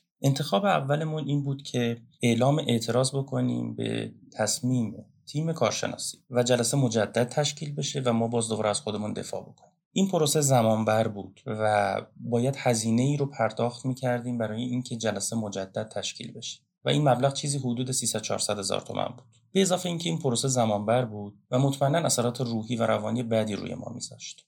انتخاب دوم ما این بود که حکم رو قبول بکنیم و وارد پروسه رسیدگی در دستگاه قضایی بشیم دادگاه تشکیل بشه و حکم اجرا بشه که خب این هم استرس های خودش رو داشت. ولی خب پرونده به پایان می‌رسید و تمام می‌شد. توی این فاصله زمانی که فرصت داشتیم با چند نفر از همکارا که نسبت به من تجربه بیشتری داشتن مشورت کردم و کل پروسه رو براشون توضیح دادم و ازشون خواستم که من راهنمایی کنم که کدوم یکی از این دو گزینه رو انتخاب بکنیم اغلب همکارایی که من باهاشون مشورت می‌کردم به من می‌گفتن که بیمار علائم خطر حین ترخیص نداشته. بررسی ها در اورژانس از نظر اونها هم کافی بود و می‌گفتن با توجه به اینکه تشخیص میوکاردیت بسیار سخته و بیمار در ECG ش تغییراتی نداشته به اضافه اینکه حتی tachycard هم نبوده. اینی که شما به میوکاردیت شک نکردین خیلی اشتباه بزرگی نیست. به اضافه اینکه حتی اگر بیمار رو بستری می‌کردین در بیمارستان احتمال داشت همین dysrhythmia اتفاق بیفته و بیمار دچار آرزه بشه. و اغلب توصیهشون این بود که اعلام اعتراض بکنیم و پرونده مجدد مورد بررسی قرار بگیره. از طرف دیگه ما می‌دونستیم که بیمار یک بیمار جوان بود. منتال ریتارد بود و خانواده حساسیت خاصی روش داشت. تب بعد از عمل جراحی اتفاق افتاده بود و باید باکتریمی بعد از عمل جراحی مد نظر قرار می گرفت. به اضافه اینکه بیمار یک بیمار منتال ریتارد بود و به عنوان یک بیمار دیفیکالت باید بررسی های تکمیلی روش انجام می‌شد در نهایت به این نتیجه رسیدیم که شاید تیم کارشناسی اگر مجدد تشکیل بشه و بررسی رو انجام بده باز هم سوالاتی رو مطرح بکنه که ما نتونیم خیلی کامل بهشون جواب بدیم. در نهایت سه نفری با هم مشورت کردیم و با در نظر گرفتن جمعی نکاتی که من خدمت شما گفتم و با توجه به اینکه درصد قصوری که برای ما تعیین کرده بودن درصد بالایی نبود تصمیم گرفتیم که رأی تیم کارشناسی رو قبول بکنیم و پرونده روند خودش رو به سمت دادسرا و دادگاه طی بکنیم. نکته جالبی که در روز دادگاه اتفاق افتاد این بود که قاضی پرونده از من خواستند که چند جمله در مورد میوکاردیت توضیح بدم علتش هم این بود که ایشون گفتن که من طی یک سال گذشته چهار پرونده فوتی داشتم که هر چهار تا با تشخیص میوکاردیت ارجاع شده بودن به دادگاه و قصور برای تیم درمان تعیین شده بود. بعد از شنیدن توضیحات من برخورد قاضی پرونده بسیار با ما منطقی بود و ایشون گفتن که اطلاعاتی که به دست آوردن مطمئنا تو پرونده های بعدی کمکشون خواهد کرد و ملاحظات دو طرف رو توی این جور موارد در نظر خواهند گرفت. و نکته ای که اونجا به ذهن من رسید این بود که خب چهار تا میوکاردیت توسط یک قاضی در یک سال تعداد زیادی و مجدد این نکته به ذهن من رسید و باید این رو بیشتر بررسی بکنیم و اگر همکارانی که اطلاعات بیشتری دارن ما خواهش می‌کنم که به ما feedback بدن این هستش که آیا CPR کردن بیمار می‌تونه بررسی ماکروسکوپی قلب رو به شکلی تغییر بده که پزشک قانونی که داره بیمار رو اتوپسی می‌کنه تشخیص میوکاردیت رو به اشتباه مطرح بکنه. نکته دیگه ای که خواستم بهش اشاره بکنم این هستش که جلسه دادگاه بسیار منطقی برگزار شد و قاضی پرونده بسیار با حوصله به حرفهای دو طرف دعوا گوش دادن و این برای من بسیار جالب بود. در نهایت پرونده به مرحله اجرای احکام رسید و مبلغ بدل از حبس هم پرداخت شد. مدارک برای بیمه برده شد و مبلغ دیه توسط بیمه پرداخت شد. مستنداتش مجدد به دادگاه برده شد و در حال حاضر من منتظر هستم که از طریق سامانی سنا مختومه شدن پرونده به من اعلام بشه. حتما در یکی از اپیزودهای تریاج در مورد میوکاردیت بیشتر صحبت می‌کنیم. ولی توی این قسمت هدف بیشتر به اشتراک گذاشتن تجربه قانونی این بیمار بود و امیدواریم که بیان این تجربه نکات آموزنده‌ای برای همه ما داشته باشه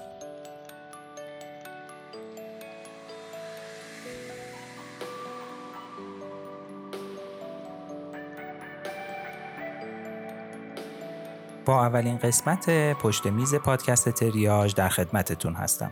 تو قسمت های مختلف پشت میز می‌خواهیم در مورد مبحث بسیار مهم و شیرین مدیریت اورژانس و بیمارستان ها با شما صحبت کنیم. این موضوع متاسفانه مثل خیلی از مباحث مدیریتی در کشور ما مورد غفلت جدی واقع شده. رشته طب اورژانس تنها رشته تخصصیه که توی منابع اصلی اون رفرنسی برای این موضوع در نظر گرفته شده که تو قسمت های قبلی هم در مورد کتاب اشتراوس و میر صحبت کردیم و گفتم که من شخصا خیلی به این رفرنس ارادت دارم. تو این اپیزود می‌خوایم در مورد یکی از مشکلات بسیار شایع در تمامی بیمارستان ها در سراسر دنیا صحبت کنیم و اون هم چیزی نیست جز مدیریت انتظار بیماران. حتما تا به حال همتون این تجربه رو داشتین که بیماری و بعد اینکه ویزیت می‌کنین بهتون میگه که ما دو ساعته که منتظریم ویزیت بشیم و هنوز هم هیچ کاری برامون انجام نشد و کلی غور می‌زنه و اینا معمولا وقتی که میرین چک می‌کنین توی پرونده متوجه میشین که مثلا تازه ده دقیقه است که بیمار وارد اورژانس شده. واقعیتش اینه که من اوایل خیلی از این موضوع ناراحت می شدم و حتما بهشون تذکر می‌دادم و می‌گفتم شما که هنوز یه ساعت هم نشده وارد اورژانس شدین و از این جور حرفا. بعدا که بیشتر در مورد روانشناسی انتظار مطالعه کردم متوجه شدم که این احساس طولانی شدن تقریبا در تمامی انسانها به شکل مشترک وجود داره و واقعا درک صحیح مقدار زمان انتظار وابسته به خیلی از فاکتورهای متفاوته و ما می‌تونیم این انتظار رو هم مدیریت کنیم. در واقع صبر کردن یه قسمت جدا نشدنی از زندگی تمامی انسان هاست به طور مثال در بررسی های مختلف گزارش شده که یک فرد آمریکایی به طور متوسط در طول زندگی خودش حدود پنج سال رو داخل صفهای مختلف میگذرونه که واقعا عدد کمی نیست. قبل از اینکه وارد موضوع اصلی بشیم باید یه توضیحاتی رو خدمتتون ارائه کنم. مثل بسیاری از قواعد مدیریت جریان بیمار در اورژانس. برای بررسی موضوع انتظار و استفاده از تجربیات بقیه سازمان ها باید ببینیم که در کسب و کارهای موفق دیگه انتظارات مصرف کننده ها چگونه مدیریت میشه. این کلمات کسب و کارهای موفق ممکنه که مقداری چالش برانگیز باشه. در واقع ممکنه که خیلیا با این کلمات راحت نباشن و بگن که پزشکی و مدیریت اورژانس یا بیمارستان قابل مقایسه با کسب و کارهای تجاری دیگه نیست. پزشکی امر مقدسه و نمیشه از دیده بنگاه اقتصادی به بیمارستان ها نگاه کرد. راستشو بخواین همین موضوع برای من هم تا زمانی که با نگاه مدرن به بیمارستان و پزشکی آشنا نبودم صادق بود. ولی باید بدونیم که در نگاه مدرن به سیستم ارائه خدمات سلامت دیگه نگاه های سنتی که پزشکی رو جدا از کسب و کارهای تجاری دیگه می‌دونستن معنی نداره و حتما بدون دونستن اصول اساسی بهرهوری امکان ایجاد یک سیستم ارائه سلامت به روز و کارآمد وجود نخواهد داشت. احتمالا خیلیاتون می‌دونید که بسیاری از بیمارستانهای دولتی و حتی خصوصی ما در حال حاضر دچار مشکلات عدم تعادل هزینه و درآمد هستند. و به نظر می‌رسه حداقل یه قسمتیش ناشی از عدم تغییر این نگاه سنتی در سیستم کلان مدیریت سلامت کشوره.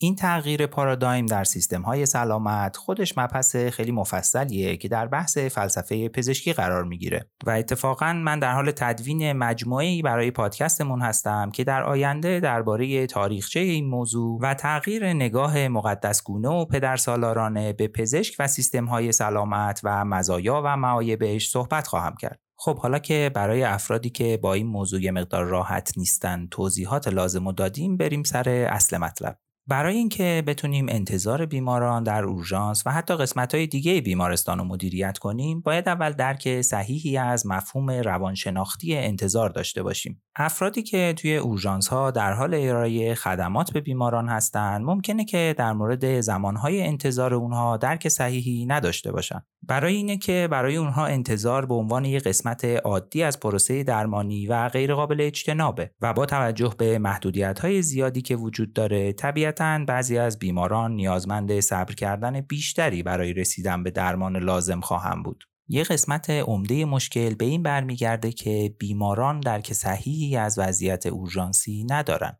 علاوه بر این مهمه که بدونیم بیماران نسبت به صبر کردن هم اصلا بی تفاوت نیستن و ارتباط مستقیمی بین عدم رضایت بیمار از خدمات دریافتی و زمان مورد انتظار اونها در اورژانس یا جاهای دیگه بیمارستان وجود داره. یه نمودار خیلی جالب تو کتاب میر وجود داره که رضایت کلی بیماران رو با زمان موندگاری اونها در اورژانس بین 1.5 میلیون نفر بیمار در بین 1893 بیمارستان در طی یک ماه مقایسه کرده. این نمودار رو در مدیوم های مختلف پادکست براتون منتشر خواهیم کرد. به طور خلاصه توی این نمودار متوجه میشیم که هرچی زمان ماندگاری بیمار بیشتر شده باشه رضایتش از خدمات دریافتی به شدت افت می‌کنه. این آمار تقریبا در تمام دنیا ثابته و در کشورهای دیگه هم به روشهای مختلف بررسی شده و به همین نتیجه هم رسیدن.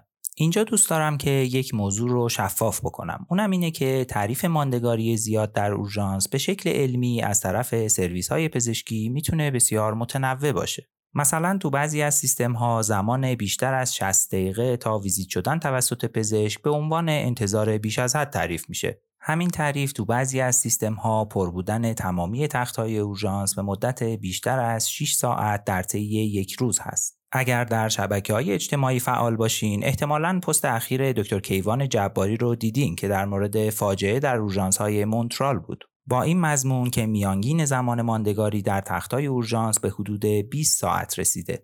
این موضوع کاملا درسته و می‌تونید با یه search ساده مدت زمان ماندگاری و حتی انتظار برای اولین ویزیت در کشورهای مختلف رو پیدا کنید. در اورژانس های کشورهای پیشرفته ویزیت سریعتر بر اساس شدت بیماری و وخامت بیماری اونها و کاملا بر اساس اصول علمی انجام میشه و زمانهای ویزیت اولیه پزشک بسیار طولانی تر از وضعیت در کشور ماست. البته تفاوت‌هایی هم در سیستم‌های پزشکی وجود داره ولی در کل وضعیت زمان ویزیت اولیه در اورژانس‌های کشور ما آمار فوق‌العاده بهتری نسبت به این کشورها داره. در هر حال موضوعی که می‌خواهیم امروز در موردش صحبت کنیم ارتباطی به این تعاریف نداره. اینا در واقع یه سری فاکتورها هستند که در بحث patient flow یا جریان بیمار مورد بحث قرار می‌گیرن و از نظر مدیریتی کمک می‌کنن که اورژانس ها پایش بشن. امروز بیشتر در این مورد صحبت می کنیم که صرف نظر از تعریفی که سیستم برای انتظار بیش از حد داره درک ما از احساس بیماران و همراهانشون از انتظار هم بسیار مهمه چون این احساس با دیدگاه علمی سیستمی ممکنه تفاوت‌های زیادی داشته باشه.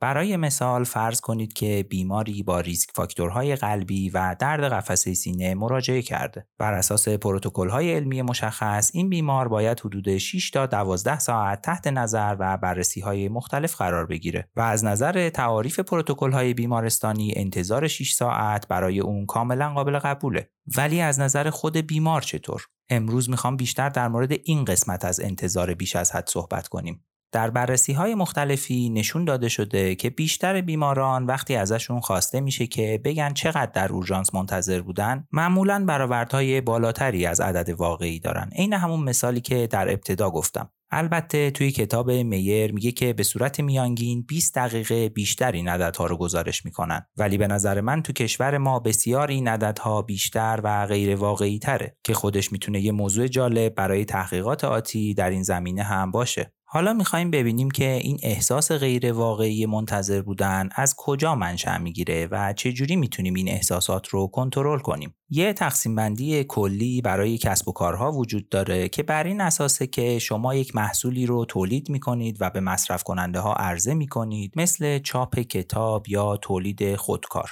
و یا اینکه شما دارید یک خدمتی رو به مشتری ها عرضه می کنید مثل هتل ها یا باشگاه های ورزشی. نزدیکترین شباهت به خدماتی که در اورژانس و بیمارستان ها به بیمارا ارائه میشه اونهایی هستن که بهشون کسب و کارهای خدماتی میگیم. در واقع شما در حال ارائه یک تجربه یا experience به مصرف کنندگان خدمتتون هستین. در مورد روانشناسی انتظار در سرویس های خدماتی یکی از مهمترین منابع موجود مطالعاتی هستش که آقای دیوید میستر انجام دادن.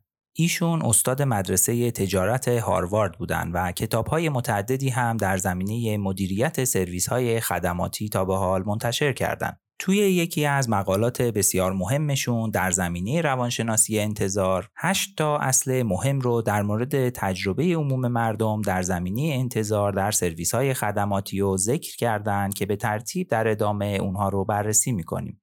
اولین اصل اینه که زمانی که به بیکاری و بدون انجام کار خاصی بگذره همیشه بیشتر احساس میشه. برای مثال تو دیزنیلند ها وقتی شما در صف انتظار برای یک تفریح خاص هستین احتمالا دیدین که یه سری افراد در لباس های کاراکترهای دیزنی در اطرافتون حضور دارن و شما رو مشغول می‌کنن. این کار دقیقا بر اساس همین اصل انجام میشه و در واقع شما رو در حین انتظار برای رسیدن به یک خدمت خاص سرگرم می‌کنن. طبیعتا بهتون پیشنهاد نمی کنم که توی اورژانس یه سری کاراکترهای دیزنی قرار بدین و مردم رو سرگرم کنین ولی به جاش می‌تونین کارهای دیگه ای انجام بدین مثلا در اتاقهای انتظار تلویزیون قرار بدین یا یه سری دستگاه های اتوماتیک ارائه خوراکی بذارین تا زمان انتظار برای بیماران و همراهانشون کمتر احساس بشه. در اپیزود قبلی تو بخش مقایسه یک اورژانس بیمارستانی خارج از کشور استاد فارسی هم در مورد این موضوع یک اشاره کوچیک داشتند. اصل دوم میگه که انتظار قبل از شروع یک فرایند همیشه بیشتر از انتظار در حین انجام یک فراینده. به طور مثال توی رستوران ها وقتی که پشت میز میشینید بلافاصله براتون منو آورده میشه و حتی ممکنه یک پارچ آب یا نوشیدنی براتون بیارن که این کارا در واقع احساس وارد شدن در پروسه سفارش رو به شما القا می‌کنه و احساس انتظارتون رو کمتر خواهد کرد. برای استفاده از این اصل توی اورژانس ها می‌تونیم کارهای مختلفی انجام بدیم. مثلا انجام معاینات اولیه علائم حیاتی در تریاج بلافاصله بعد از ورود بیماران می‌تونه یکی از این راهکارها باشه. راهکار دیگه می‌تونه ایجاد های مشخصی برای کنترل درد بیماران در هنگام ورود در واحد تریاج باشه. اتفاقا یکی از شکایات اصلی بیماران مبنی بر عدم رسیدگی بهشون که با تروما به اورژانس مراجعه می‌کنن همین عدم کنترل درد سریع هست. استفاده از استراتژی هایی مثل تریاج تیمی هم می‌تونه در این زمینه کمک کننده باشه. این تکنیک یکی از مهمترین مباحث مدیریت اورژانس در شرایط شلوغی زیاد هستش که سعی می‌کنیم در اپیزودهای بعدی در این زمینه هم صحبتهای مفصلتری داشته باشیم. اصل سوم میگه که اضطراب باعث میشه انتظار بسیار بیشتر از حد واقعی احساس بشه. برای مثال شما ممکنه که یک پرواز connection از یک شهر به شهر دیگه داشته باشید که پرواز اولتون تأخیر داشته باشه. تو این شرایط معمولا شرکت های هواپیمایی و یا فرودگاه ها همیشه به مشتری هاشون اعلام می‌کنن که پرواز بعدی تا زمانی که به طور کامل مسافرهاش رو سوار نکرده باشه منتظر خواهد بود. البته خیلی بعید می‌دونم که در پروازهای داخلی در کشور خودمون همچین تجربه ای داشته باشید. در بیماران اورژانس میشه باز استراتژی های مختلفی رو برای بهرهگیری از این اصل استفاده کرد. مثلا در ابتدای ورود به تریاج میشه که پروسه درمانی برای بیمار به طور خلاصه توضیح داده بشه یا حتی می‌تونیم یه سری پمفلت برای توضیح پروسه درمانی در شکایت های شایع در اختیارشون قرار بدیم یه کار دیگه ای که من معمولا در شیفتای خودم انجام میدم و بسیار هم موثره اینه که هر یکی دو ساعت یه راند غیر آموزشی و مروری با حضور بر بالین بیمارا برگزار می‌کنم که وقت زیادی هم نمی‌گیره و در این بین ممکنه که سوالات بیماران و همراهانشون رو هم به شکل کوتاه جواب بدم و استرابشون کمتر بشه. کلا بررسی های مختلفی نشون دادن که بیماران ترجیح میدن به صورت دوره‌ای با کادر درمان خودشون ارتباط داشته باشن و این ارتباط حتی اگر کوتاه هم باشه می‌تونه باعث کاهش استراب اونها و در نتیجه کاهش احساس انتظار بشه. اصل چهارم میگه که انتظارهای نامشخص و مبهم بسیار بیشتر از انتظارهای واضح و با زمان مشخص احساس میشن. احتمالا دیدین که تو بعضی از رستوران ها گفته میشه که از زمان دریافت سفارش شما حدود مثلا یه ساعت طول می‌کشه تا غذاتون آماده بشه. این کار دقیقا بر اساس این اصل انجام شده. توی اورژانس ها برای مثال وقتی که همراهی از شما می‌پرسه که انجام سیتی اسکن بیمار چقدر ممکنه طول بکشه جوابهایی مثل امروز خیلی سرمون شلوغه و نمی‌دونم چقدر ممکنه طول بکشه نه تنها سازنده نیست بلکه بسیار هم مخربه بر اساس تجربه شما در حین کار در یک اورژانس تقریبا دستتون میاد که انجام خدمت خاصی چقدر طول می‌کشه. مثلا اگر آماده شدن جواب تروپونین بیمار از زمان دریافت نمونه خون به طور معمول یک و نیم ساعت طول می‌کشه شما می‌تونید به بیمارانتون بگید که حدود دو ساعت طول می‌کشه که جواب آزمایشتون آماده بشه. جالبه که استفاده از این اصل می‌تونه دو تا مزیت برای ما داشته باشه. تو این شرایط هم انتظار مبهم رو برطرف کردین و هم در حالت عادی با آماده شدن زودتر جواب آزمایش باعث ایجاد رضایت بیشتری خواهید شد. به این موضوع اصطلاحا گفته میشه که شما under promise و over deliver انجام میدین. این موضوع یه اصل بسیار مهم در تمامی سرویس های خدماتی هست که بسیار هم تاثیر مناسبی داره. اصل پنجم میگه که انتظارات توضیح داده نشده بسیار بیشتر از انتظاری که توضیح داده شده باشن احساس میشن. برای مثال وقتی که تعداد زیادی بیمار با تروماهای متعدد وارد اورژانستون شده بهتره که به بیمارایی که در انتظار ویزیت هستن این موضوع رو توضیح بدین که بیماران بدحالتری در حال حاضر در اورژانس هستند و رسیدگی به اونها اولویت بالاتری داره و احتمالا شما باید منتظر باشید تا بعد از اونها ویزیتتون انجام بشه. برای این موضوع حتی میشه تگ های رنگی بر اساس اولویت ویزیت در اختیار بیماران قرار داده بشه که اتفاقا این موضوع هم در اپیزود قبلی در مقایسه یک اورژانس خارج از کشور شنیدیم که با قدرت اعمال میشه. یه کاری که من توی اصل سوم گفتم که به شکل روتین انجام میدم و اون هم راندهای غیر آموزشی در حین شیفت هست می‌تونه هر ستای این اصول رو به کار بگیره تا انتظارات بیماران بهتر مدیریت بشه. یه شرکتی به نام Studer Group توی فلوریدا وجود داره که کارش مشاوره برای بهبود شرایط مختلف بیمارستان ها و اورژانس هاست. اونها بررسی های مختلفی تا به حال برای round های منظم در اورژانس انجام دادن و به این نتیجه رسیدن که round های منظم در اورژانس باعث میشه که ترک بیمارستان با رضایت شخصی حدود 24 درصد، افتادن بیماران از تختهای اورژانس حدود 60 درصد و حتی مراجعه به station پرستاری توسط همراهان حدود 40 درصد کاهش پیدا کنه. این مورد آخر یکی از چیزاییه که خیلی تو اورژانس ازش شاکی هستن. پس می‌بینیم که round های منظم در اورژانس باعث کاهش احساس انتظار بیماران، افزایش رضایت اونها و حتی بهبود ایمنی بیمارانمون میشه. در اصل شیشم گفته میشه که انتظاراتی که ناعادلانه باشند بیشتر از انتظارات عادلانه احساس میشن. در کل یکی از دلایلی که گفته میشه بهتر ورودی قسمت های حادتر اورژانس مانند CPR از سایر بخش های اورژانس جدا باشه همین موضوعه. حتی ایجاد پروسه تریاج و تقسیم بیماران بر اساس شدت بیماری هم تا حدی بر اساس این اصل انجام شده. در اورژانس ها ممکنه حتی بیمارانی که مثلا آشنای پرسنل هستند خدمات درمانی سریعتری نسبت به بقیه دریافت کنند و مشاهده این تبعیض برای سایرین بسیار دردناک و ناراحت کننده است. به همین دلیل توصیه میشه که تبعیض بین بیماران برای ارائه خدمات درمانی تا حد امکان باید از بین بره. احتمالا الان براتون سوال پیش اومده که در صورت وجود بیماران توصیه شده از طرف همکاران و یا حتی سطوح بالاتر مدیریتی چطور باید با این موضوع برخورد کنیم؟ با توجه به شرایط و فرهنگ اجتماعی موجود در کشور ما متاسفانه این اتفاق بسیار زیاد میفته و ممکنه که برخورد با این بیماران حتی سختتر هم باشه. حتما همه شما با اصطلاح سندروم سفارشی آشنا هستین که در مورد این بیماران استفاده میشه. همینجا بهتون قول میدم که در مورد نحوه برخورد با بیماران سفارشی در اپیزودهای آینده قسمتی رو در نظر بگیریم تا بدونیم که چطور به شکل علمی می‌تونیم بدون آسیب زدن به سایر بیماران و بدون ایجاد عواقب بعدی برای خودمون این موقعیت ها رو مدیریت کنیم. اصل هفتم میگه که هرچه سرویسی که به مصرف کننده ارائه میشه با ارزشتر باشه انتظار کشیدن برای اون راحت تره. برای مثال دانشجوی رو در نظر بگیرید که آموزش های یک استاد برای اون بسیار ارزشمنده. این دانشجو در صورتی که استاد برای رسیدن به کلاس تاخیر زیادی هم داشته باشه احتمال اینکه صبر بکنه و انتظارش هم سخت نباشه بسیار بیشتره. البته این اصل یک شمشیر دولبه است و برعکس این موضوع هم کاملا صادقه.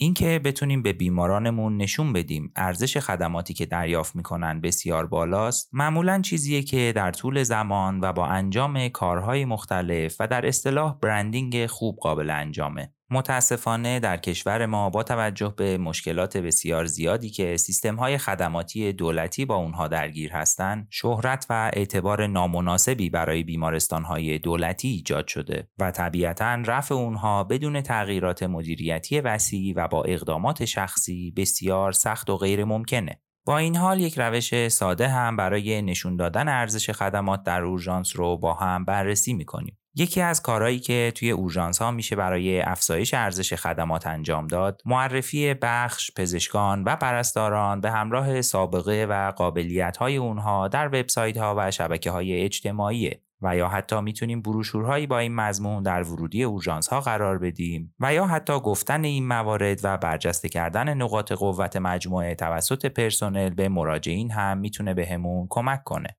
البته با توجه به شرایط گفته شده احتمال زیادی وجود داره که متاسفانه این کار به تنهایی برای بهبود اعتبار کافی نباشه. و در نهایت می‌رسیم به اصل هشتم که میگه انتظار کشیدن به تنهایی باعث احساس انتظار بیشتری نسبت به صبر کردن توی یک گروه داره. توی کتاب میر از یک ضرب المثل انگلیسی استفاده کرده که میگه میزری loves company مثل این ضرب المثل رو با معنای دقیقش تو زبان فارسی تا جایی که گشتم پیدا نکردم. ولی میشه با اغماز به جاش از ضرب المثل خرمن سوخته همه را خرمن سوخته می‌خواهد استفاده کرد. در واقع خلاف چیزی که همه ما فکر می‌کنیم به نظر می‌رسه که حضور همراهان در کنار بیمار می‌تونه به احساس بهتر در حین انتظار برای ارائه خدمات پزشکی کمک کننده باشه. علاوه بر حضور همراهان در کنار بیمار بهتره که محیط حضورشون هم تمیز، راحت و با امکانات اولیه لازم باشه. به این منظور میشه برای همراهان بیمار امکانات رفاهی مثل آب سرد کن یا سندلی های کافی و غیره هم فراهم کرد. این موارد چیزایی که میشه با هزینه های بسیار کم برای آرامش همراهان و بیماران در اورژانس ایجادشون کنیم. در نهایت باید بدونیم که تمامی این اصولی که گفتیم و راحل که برای استفاده از اونها ارائه کردیم برای مدیریت انتظارهایی هستند که غیر قابل اجتنابند و به طور استاندارد و علمی در تمام دنیا هم وجود دارند. و حتما تاکید می‌کنم که به هیچ عنوان نباید جایگزین افزایش بهرهوری در روژانس و بهبود فرایندهای ارائه خدمت به بیماران بشن. در واقع مهمترین قسمت و عمده مباحث علم مدیریت اورژانس و بیمارستان ها در زمینه همین افزایش بهرهوری و بهبود فرایند هاست که در قسمت های بعدی پشت میز بیشتر به اونها خواهیم پرداخت. می‌دونم که توی این قسمت خیلی زیاد صحبت کردم و واقعیتش اینه که از اولش هم که شروع به ضبط این قسمت کردم انتظار نداشتم که حجم مطلب انقدر زیاد بشه. ولی با توجه به اهمیت موضوع و اینکه خیلی از ماها در مورد اصول اولیه مدیریت انتظار اطلاعات کافی نداریم امیدوارم که این مبحث جذاب و متفاوت از این به بعد در شیفت های بالینی براتون کمک کننده باشه و از اینکه وقتتون رو اینقدر زیاد در اختیار من قرار دادید پشیمون نشید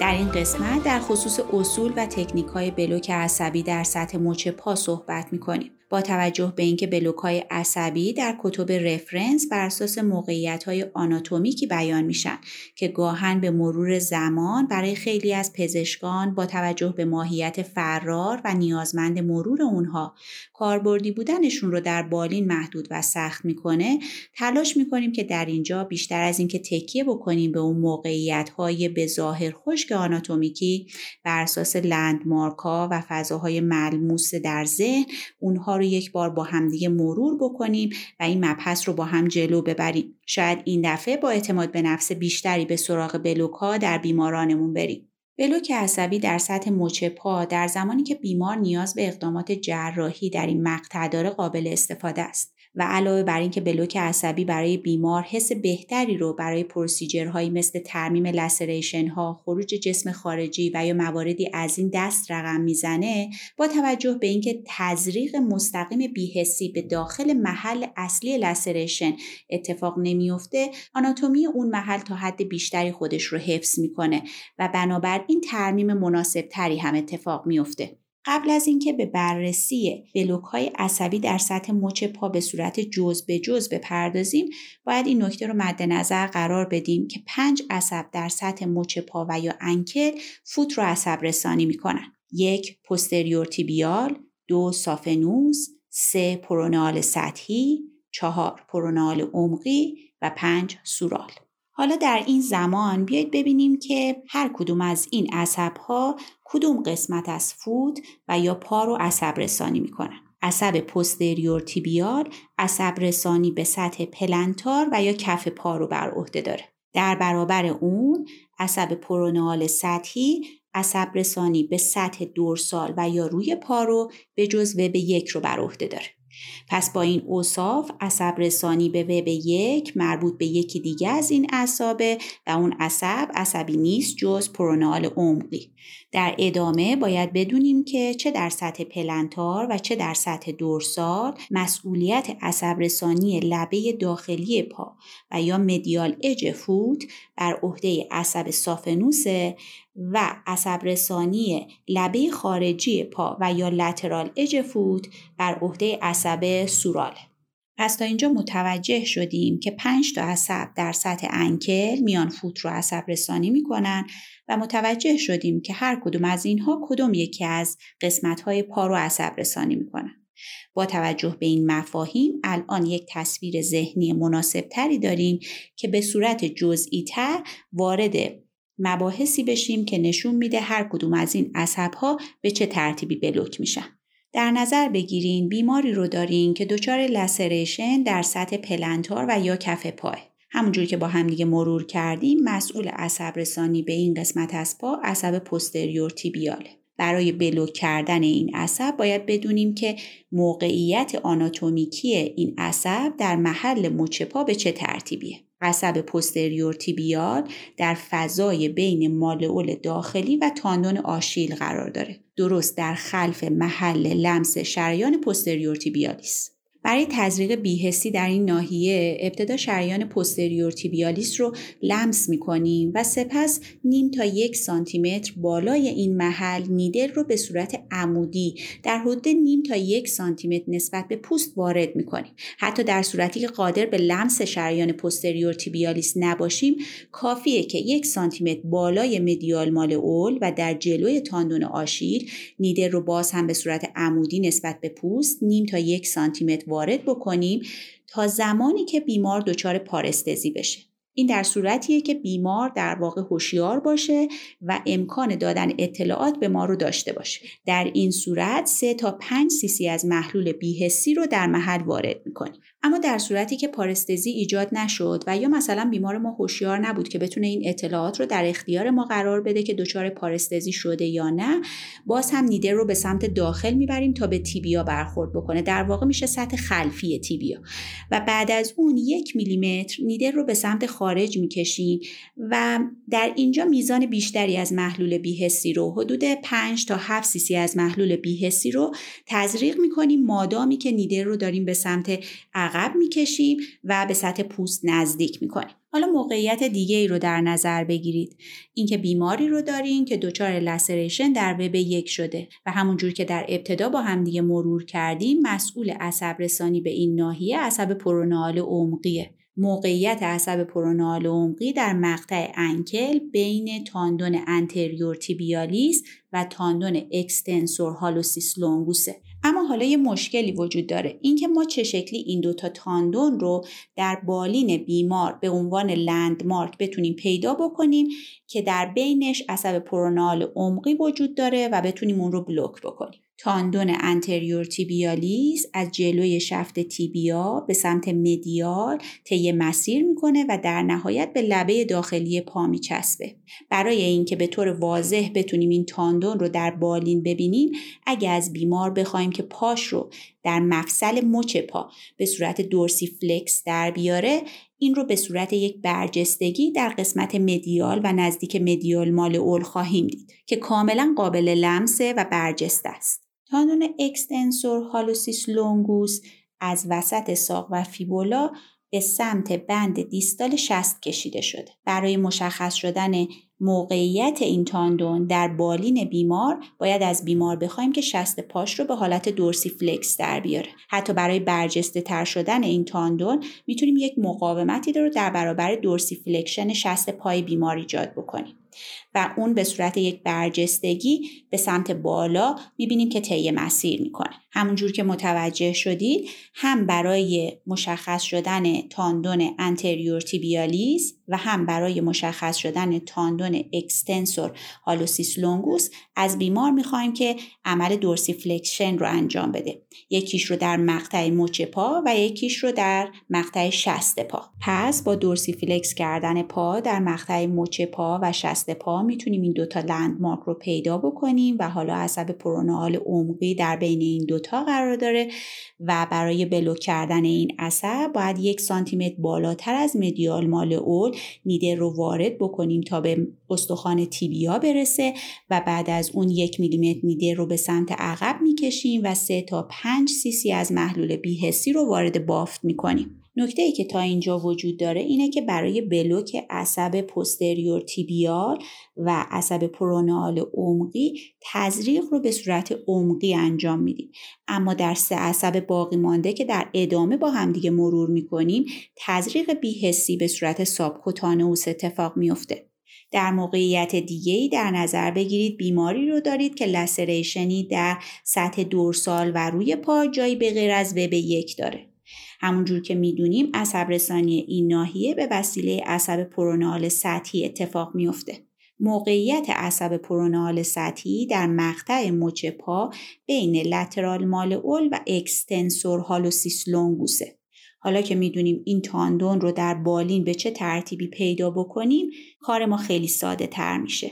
بعد از اینکه این landmark رو پیدا کردیم چهار تا ده سیسی از محلول بی‌حسی رو بین این landmark و lateral malleolus به صورت یک نوار و به صورت subcutaneous تزریق می‌کنیم. منظورم از تزریق به صورت یک نوار اینه که وقتی که از یک landmark داریم به سمت landmark دیگه میریم تزریق اون چهار تا ده سیسی از محلول بی‌حسی رو به صورت پیوسته انجام بدیم که در سابکوتانوس در سراسر این مسیر قرار بگیره. در موقعیت بعدی در نظر بگیرید لسریشن رو در لبه داخلی پا داریم و باز هم می‌دونیم که مسئول عصب رسانی به این ناحیه عصب سافنوسه موقعیت قرارگیری عصب سافنوس در مقطع مچ پا بین مدیال مال اول و تاندون انتریور تیبیالیسه. باز هم می‌دونیم که تاندون انتریور تیبیالیس رو دیگه به چه شکل مشخص بکنیم و پیدا بکنیم در بالین. پس کار ما خیلی ساده تر شد. بعد از اینکه این دوتا لندمارک مشخص شدن سه تا 5 سیسی از محلول بیهسی رو باز هم به صورت نواری و سابکوتانوس بین این دوتا لندمارک تزریق می‌کنیم. در موقعیت فرضی انتهایی در نظر بگیرید بیماری رو دارید که دچار لسریشن در لبه خارجی پا شده و مسئول عصب رسانی به این ناحیه عصب سوراله. عصب سورال در مقطع مچ پا بین آشیل و مالئول خارجی قرار داره. بنابراین باز هم بعد از مشخص شدن این دوتا لندمارک سه تا 5 سیسی از محلول بیهسی رو به صورت زیرجلدی و باز هم به صورت نواری از یک سانتیمتر بالای مالول خارجی شروع می‌کنیم به تزریق تا بلوک برای ما صورت بپذیره. به این واسطه به پایان این مبحث رسیدیم و امیدوارم مرور این مباحث با بیان ساده تر و بر اساس مفاهیم ملموستر تونسته باشه به کمک شما در بالین بیاد.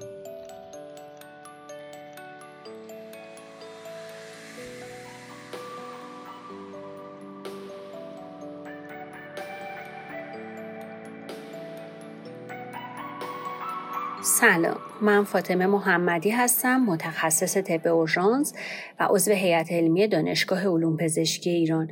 افتخار دارم در این اپیزود به عنوان سخنران مهمان حضور داشته باشم.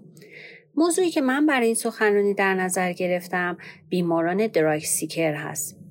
به طور کلی malingering یه دسته از اختلالات هستن که بیمار به صورت عمدی یه سری علائم fake رو ابراز می‌کنه یا اگه علائم زمینه ای داره به صورت اگزاجره نشون میده و البته یه هدف مشخص به دنبال اون داره. کلا بیمارانی که factitious disease و malingering دارن هر دو اختلالاتی هستن که علائمی رو در غیاب پاتولوژی زمینه ای نشون میدن.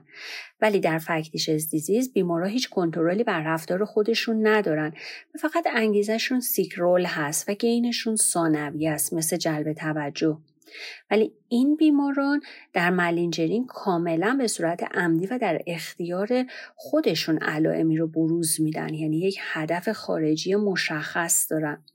مثلا می‌خوان دیگه بگیرن توی مسائل نزاعی یا به خاطر مسائل بیمه ای این کارو می‌کنن یا می‌خوان حتی یه مدت بیمارستان بستری بشن به خاطر اینکه شرایط زندگی بهتری رو داشته باشن یا می‌خوان داروهای خاصی رو بگیرن یا می‌خوان از زیر کار فرار کنن به خصوص در موارد کارهای نظامی و سربازی یا مثلا زندانی ها می‌خوان یه مدتی موقت از زندان خارج بشن. بیماران malingering ارتباط نزدیکی با اختلال شخصیت antisocial و همچنین شخصیت histrionic دارن.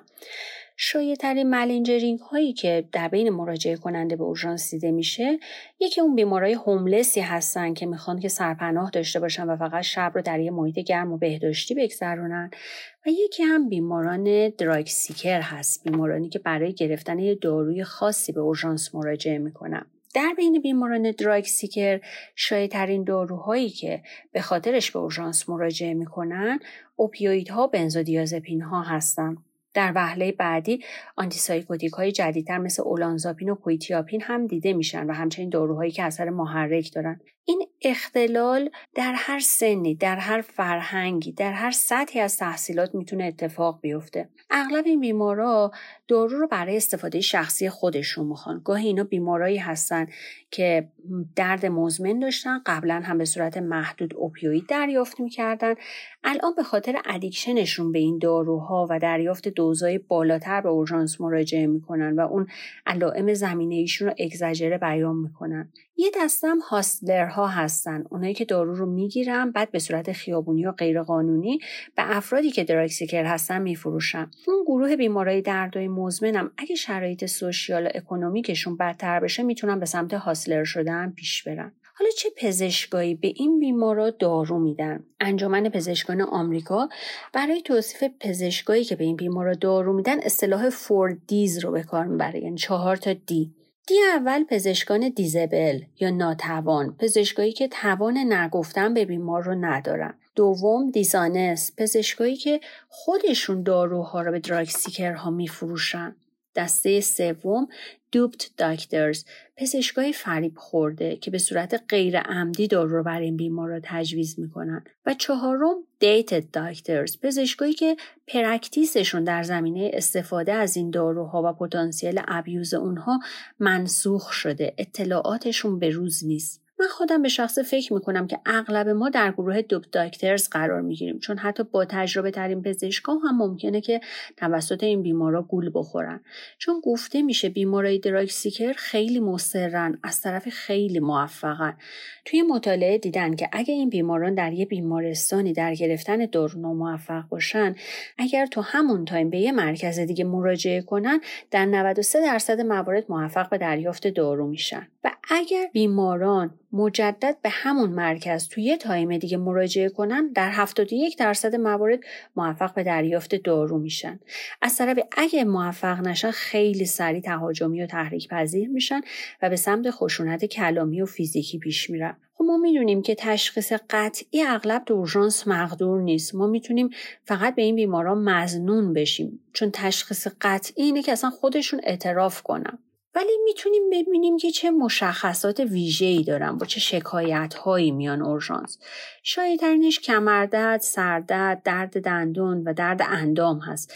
تظاهر به رنال کولیک تظاهر خیلی شایع است. اینها برای اینکه گاهی ثابت کنن که نفرولیتی عزیز دارم مخاط بوکالشون رو با گاز گرفتن زخمی می‌کنن و چند قطره خون تو ادرارشون میریزن. یا مثلا سوزن به نوک انگشتشون می‌زنن و خونشون رو تو ادرار میریزن. یا خود من شاهد بیمارایی بودم که از آنژیوکتشون خون داخل ادرار میریزن. اگه شک قوی داشتیم باید نمونه رو تحت نظارت مستقیم بگیریم و یا اینکه یه اقدامات تشخیصی دیگه ای هم به عمل بیاریم. یا گاهی این بیمارا مثلا یه دفرمیتی یا زخم قدیمی دارن با ماساژ اون قسمت باعث تورم و اریتم ناحیه میشن و بعد میان درخواست مسکن می‌کنن. بهترین روش اینه که اینها رو یه مدت تحت نظر قرار بدیم و اجازه ندیم که اندامشون رو لمس کنن. بعد می‌بینیم که اریتمه برطرف میشه. یا مثلا با تصویر برداری و پاراکلینیک می‌فهمیم که مشکل جدی وجود نداره.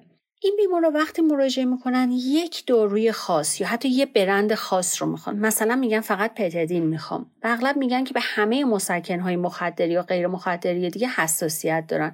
ولی هیچ document ی با خودشون ندارن. این بیمارا مراجعات مختلفی به پزشک و به اورژانس داشتن که از شما مخفی می‌کنن. در واقع doctor shopping دارن. یعنی در یه دوره زمانی کوتاه مثلا یک ماه مراجعات مکرر به پزشک داشتن و یه داروی خاصی رو دریافت کردن که اگه ما سیستم registry قوی داشته باشیم می‌تونیم پیگیری کنیم. ولی متاسفانه ما این امکان رو تو کشورمون نداریم. یا ممکنه بگه نسخش رو گم کرده یا یه نسخه دستکاری شده بیاره. این بیمارا اغلب اواخر هفته در تعطیلات یا در شیفتای عصر و شب مراجعه می‌کنن و میگن که دسترسی به پزشک معالجشون ندارن یا خودشون دور از شهر هستن و مدارک همراهشون نیست. یا بعضی وقتا اینا یه partner ی دارن تو خود اورژانس که مرتب صحبتهای بیمار رو تایید می‌کنه و اصرار می‌کنه که به بیمار دارو بده. در این صورت می‌تونیم از همراه بخوایم که از اورژانس خارج بشه. یا گاهی این partner پای تلفن به شما اطلاعاتی میده و خودش رو دکتر بیمار معرفی می‌کنه که اگه شما در اون زمان از اصطلاحات پزشکی استفاده کنید و اون رو به چالش بکشید متوجه میشین که پزشک نیست. این بیمارا خیلی علاقه ندارن که هی معاینه فیزیکی بشن اقدامات تشخیصی براشون انجام بشه یا زیاد ازشون سوال بشه. خیلی وقتام از اسامی و عنوانهای جعلی استفاده می‌کنن. خود من بارها با بیمارایی سر کار داشتم که خودشون رو پزشک پزشک متخصص جراح جراح قلب و پرستار معرفی کردن. اما به محض اینکه از اصطلاحات پزشکی و سوالات علمی استفاده کردم متوجه شدم که حتی ساده ترین و ابتدایی ترین اصطلاحات علمی رو هم متوجه نمیشن. حالا ببینیم با این بیمارا چطور باید برخورد کنیم. اول از همه برای تایید تشخیص و اینکه واقعا ما با یه مشکل مدیکال مواجه نیستیم نیاز داریم که ماینه دقیق کنیم. به خصوص علائم حیاتی در مواردی که بیمار درد شدید رو ذکر می‌کنه کمک کننده است و نشون میده که همخونی با شدت درد بیمار نداره. حتما بیمار رو از نظر نیدل مارکرها بررسی کنید. در مواردی که هماچوری گزارش شده و بیمار علائم رنال کولیک رو داره ماینه مخاط بوکال انگشتا و چسب خونی اطراف آنژیوکت کمک کننده است. ابزرویشن طولانی راه بسیار مناسبه. چون این بیمارا قادر نیستن طولانی مدت تظاهر به درد یا علائم دیگه بکنن. و وقتی که فکر کنن دیگه تحت نظر نیستن یا الان کسی بهشون توجه نمی‌کنه علائمشون رو رها می‌کنن. یا مثلا اگر یه دفرمیتی یا زخم قدیمی داشتن که با ماساژ اون رو تحریک کردن به مرور در طی این مدت observation اریتم و تورم از بین میره. از طرف این معاینه مکرر و تحت نظر گرفتن به خود ما کمک می‌کنه که دچار اشتباه تشخیصی نشده باشیم. قبلا هم گفتم که اگه سیستم registry و database قوی داشته باشیم می‌تونیم به اون مراجعه کنیم. past history داروهایی که بیمار گرفته و مراجعاتی رو که داشته مرور کنیم. در مورد این بیمارا مشاوره های مکرر و متعدد فقط علائم malingering شون رو تشدید می‌کنه و تثبیت می‌کنه. پس وقتی خودمون تو معاینه شرح حال و پاراکلینیک به نکته ای نرسیدیم و ظن قوی به drug seeker بودن داریم دیگه مشاوره لازم نیست. در مورد مشاوره روانپزشکی هم این بیمارا هم پذیرشش رو ندارن و هم مقاومت می‌کنن. پس در اورژانس لازم نیست. در برخورد با این بیمارا اولا باید نان جاجمنتال اتیتیود داشته باشیم. از طرفی باید کانفرانتیشنمون غیر مستقیم باشه. مثلا مستقیم به بیمار نگیم که می‌دونیم شما مشکلی ندارین تظاهر می‌کنید یا به خاطر اعتیادتون دارو درخواست می‌کنید. چون هم رابطه پزشک و بیمار تخریب میشه و همینطور می‌تونه منجر به خشونت از سوی بیمار بشه. پس بهتره بگیم علائم فیزیکی و معاینه شما مطرح کننده بیماری جدی و خاصی نیست. از طرفی من هم قادر نیستم داروی مورد نظر شما رو تجویز کنم ولی می‌تونم داروی جایگزین به شما بدم. مثلا من نمی‌تونم براتون پتدین تجویز کنم ولی کتورولاک داروی خوبی برای درد شماست و می‌تونم اون رو تجویز کنم. پروتکل های سختگیرانه برای تجویز داروها با پتانسیل abuse یه approach خیلی خوبه برای کاهش تجویز این داروها که این باید از طرف مراجع زی صلاح اعمال بشه. در هر صورت من امیدوارم که شما در برخورد با بیماراتون دچار مشکل نشید و این مطلب کوتاه بتونه به منیجمنت بیماران شما کمک کنه. از توجه شما بسیار ممنونم.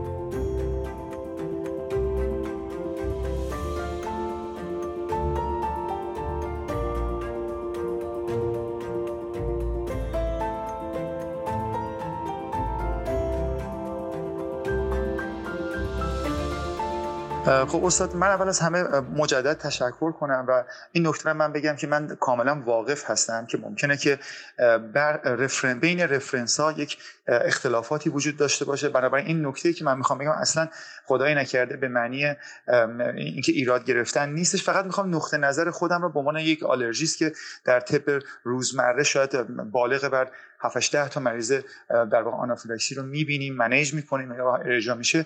فقط می‌خوام تفاوت دیدگاه ها رو بگم و اصلا به معنی این نیست که کدوم درست هست کدوم درست نیستش.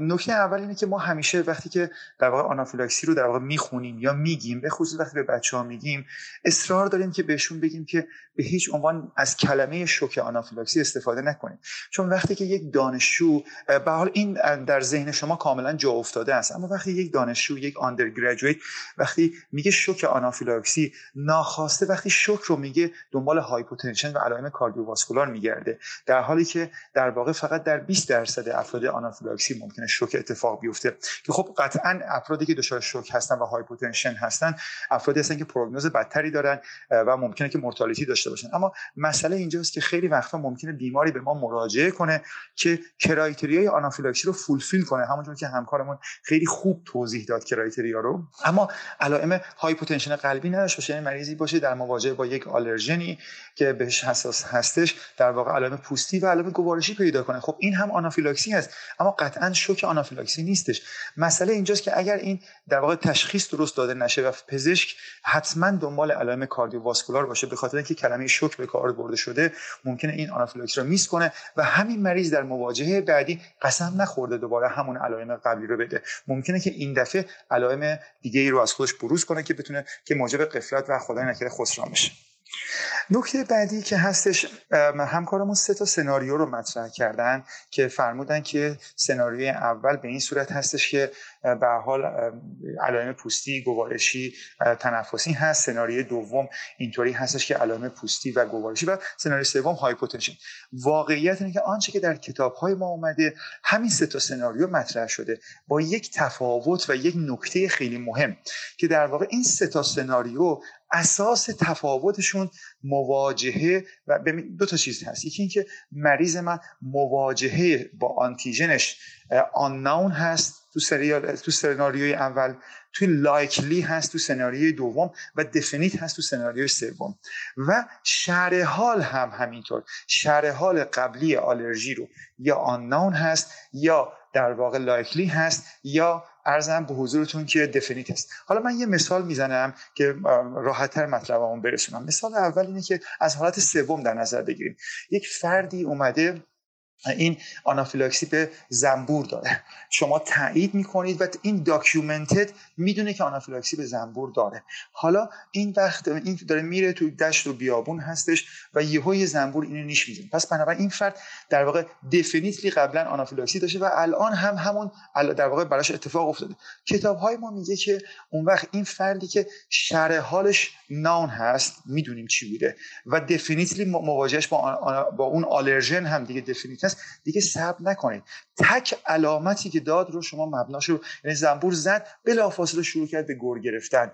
یا بلافاصله شروع کرد به تهوع یا بلافاصله نفسش تنگ شد فشارش افت کرد. میگه صبر نکنید که دیگه بگید بقیه کرایتریا فول فیل بشه. این آدم ناون هستش شناخته شده و دفینیت و قطعی هست. بنابراین اپیپنتون یا اپینفرینتون تجهیز کنید. یا مثال دیگه می‌زنم. برای مریضی میاد توی اورژانس شما براش پرونده تشکیل می‌دید همراهش رو میفرستید. این مریض بعد حال همراهش رو میفرستید میگه خب تو برو پرونده کن. مثلا نگاه می‌کنه می‌بینی یه ردوری داره یک منه به حال میگه خیلی خب تا مریض بیاد شروع می‌کنید برای مریضتون سفت تجویز کردن. مریض تا همراه مریض تا میاد میگه راستی آقای دکتر یادم رفت به شما میگم. مریض من آنافیلاکسی به سفت داره و بخش آلرژی هم تاییدش کرده. اون وقت شما میگه که خیلی خوب. شما در واقع این history وجود داشته و documented هست شما دیگه صبر نکنید علائم fulfill بشه. با تک علامت از جمله افت فشار خون شما وقت درمان مبنا رو بذارید به درمان آنافیلاکسی بکنید. سناریوی دوم اینه که likely هستش. یعنی چی؟ یعنی مریض اومده تو اورژانس شما براش تشنج کرده. شما براش مثلا اومدی یه فنوبارب زدی یا اینکه مثلا عفونت داشته اومدی یه سفتریاکسون براش تجویز کردی. بنابراین می‌دونی که یک مت... آنتیژن بشه. اما نمی‌دونی. ببین این احتمال رو میدی. من مریض ظرف نیم ساعت بعد یهو گر می‌گیره. یا یهو یه علامتی پیدا تهوع یا فشارش نوسان می‌کنه پیدا می‌کنه. یا اصلا میگه من یه جوری شدم حالم خوب نیستش. بنابراین یک آنتی‌ژن likely وارد شده. اون وقت میگه این رو هم مبنا قرار بدید. میگه تو این دفعه که قرار می‌دید فقط کافیه که شما به صورت ها دو تا ارگانتون درگیر باشه.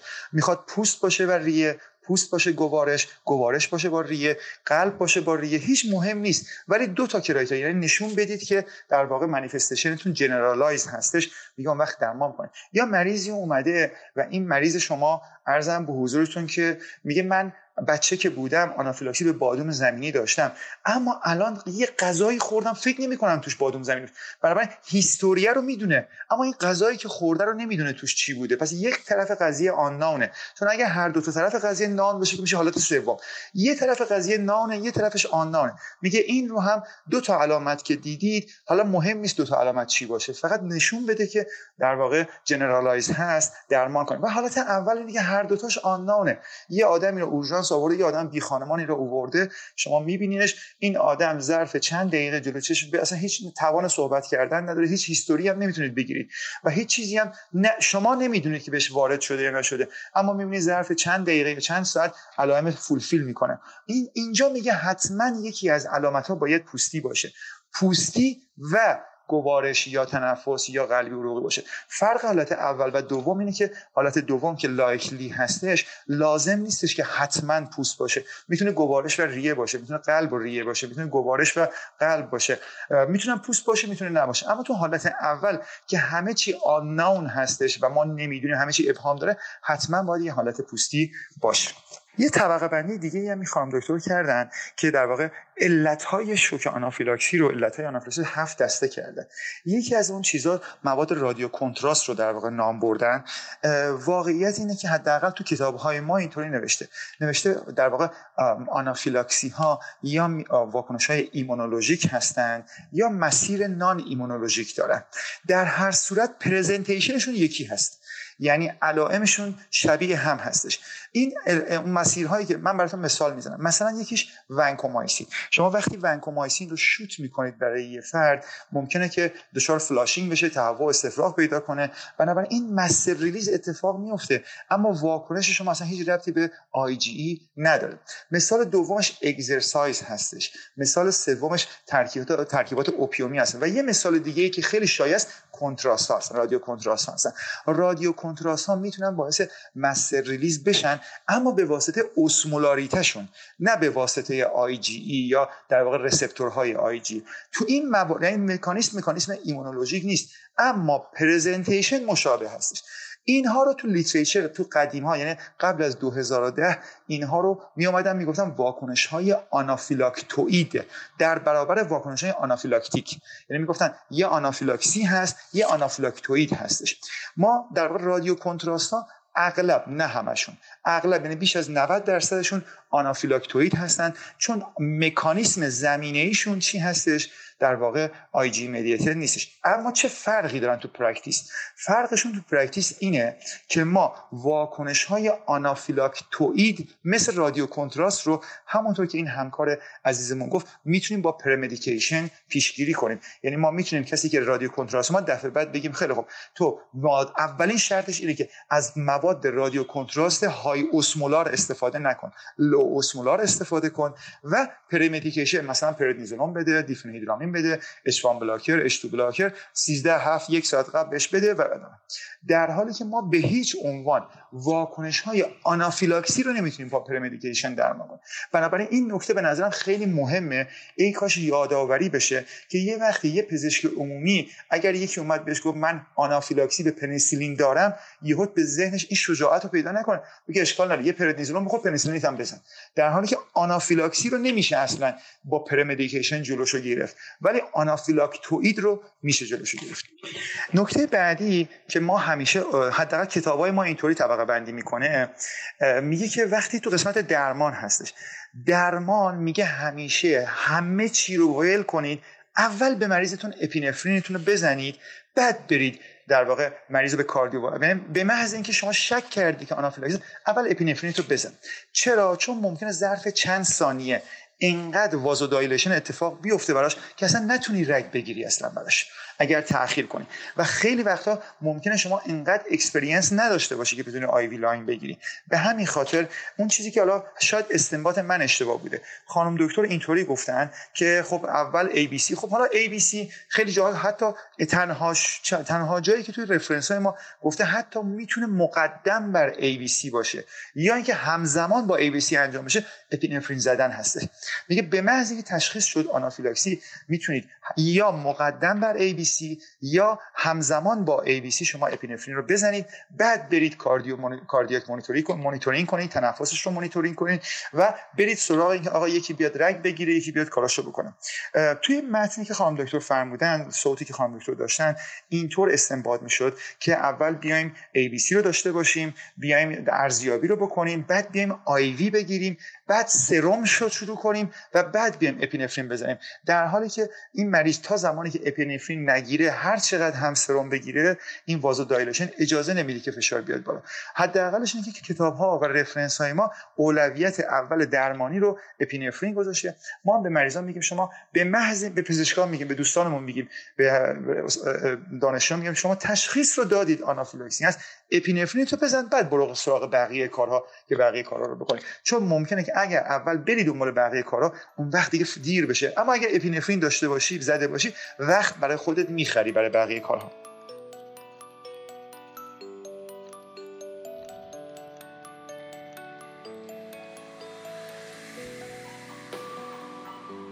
خب اینجا می‌رسیم به انتهای اپیزود سوم پادکست تریاش امیدوارم که مطالب گفته شده براتون جذاب و قابل استفاده بوده باشه. مجددا روز پزشک رو تبریک میگیم و تاکید می‌کنیم که درهای پادکست تریاج به روی تمامی اعضای کادر درمان تا همیشه باز هست و ما منتظر نظرات، انتقادات و پیشنهادات شما در مورد مطالب گفته شده خواهیم بود. تا اپیزود بعدی که در اول مهر ماه منتشر میشه با شما خداحافظی می‌کنیم و امیدواریم که تا دیدار بعدیمون تنتون نیازمند طبیبان طب نباشه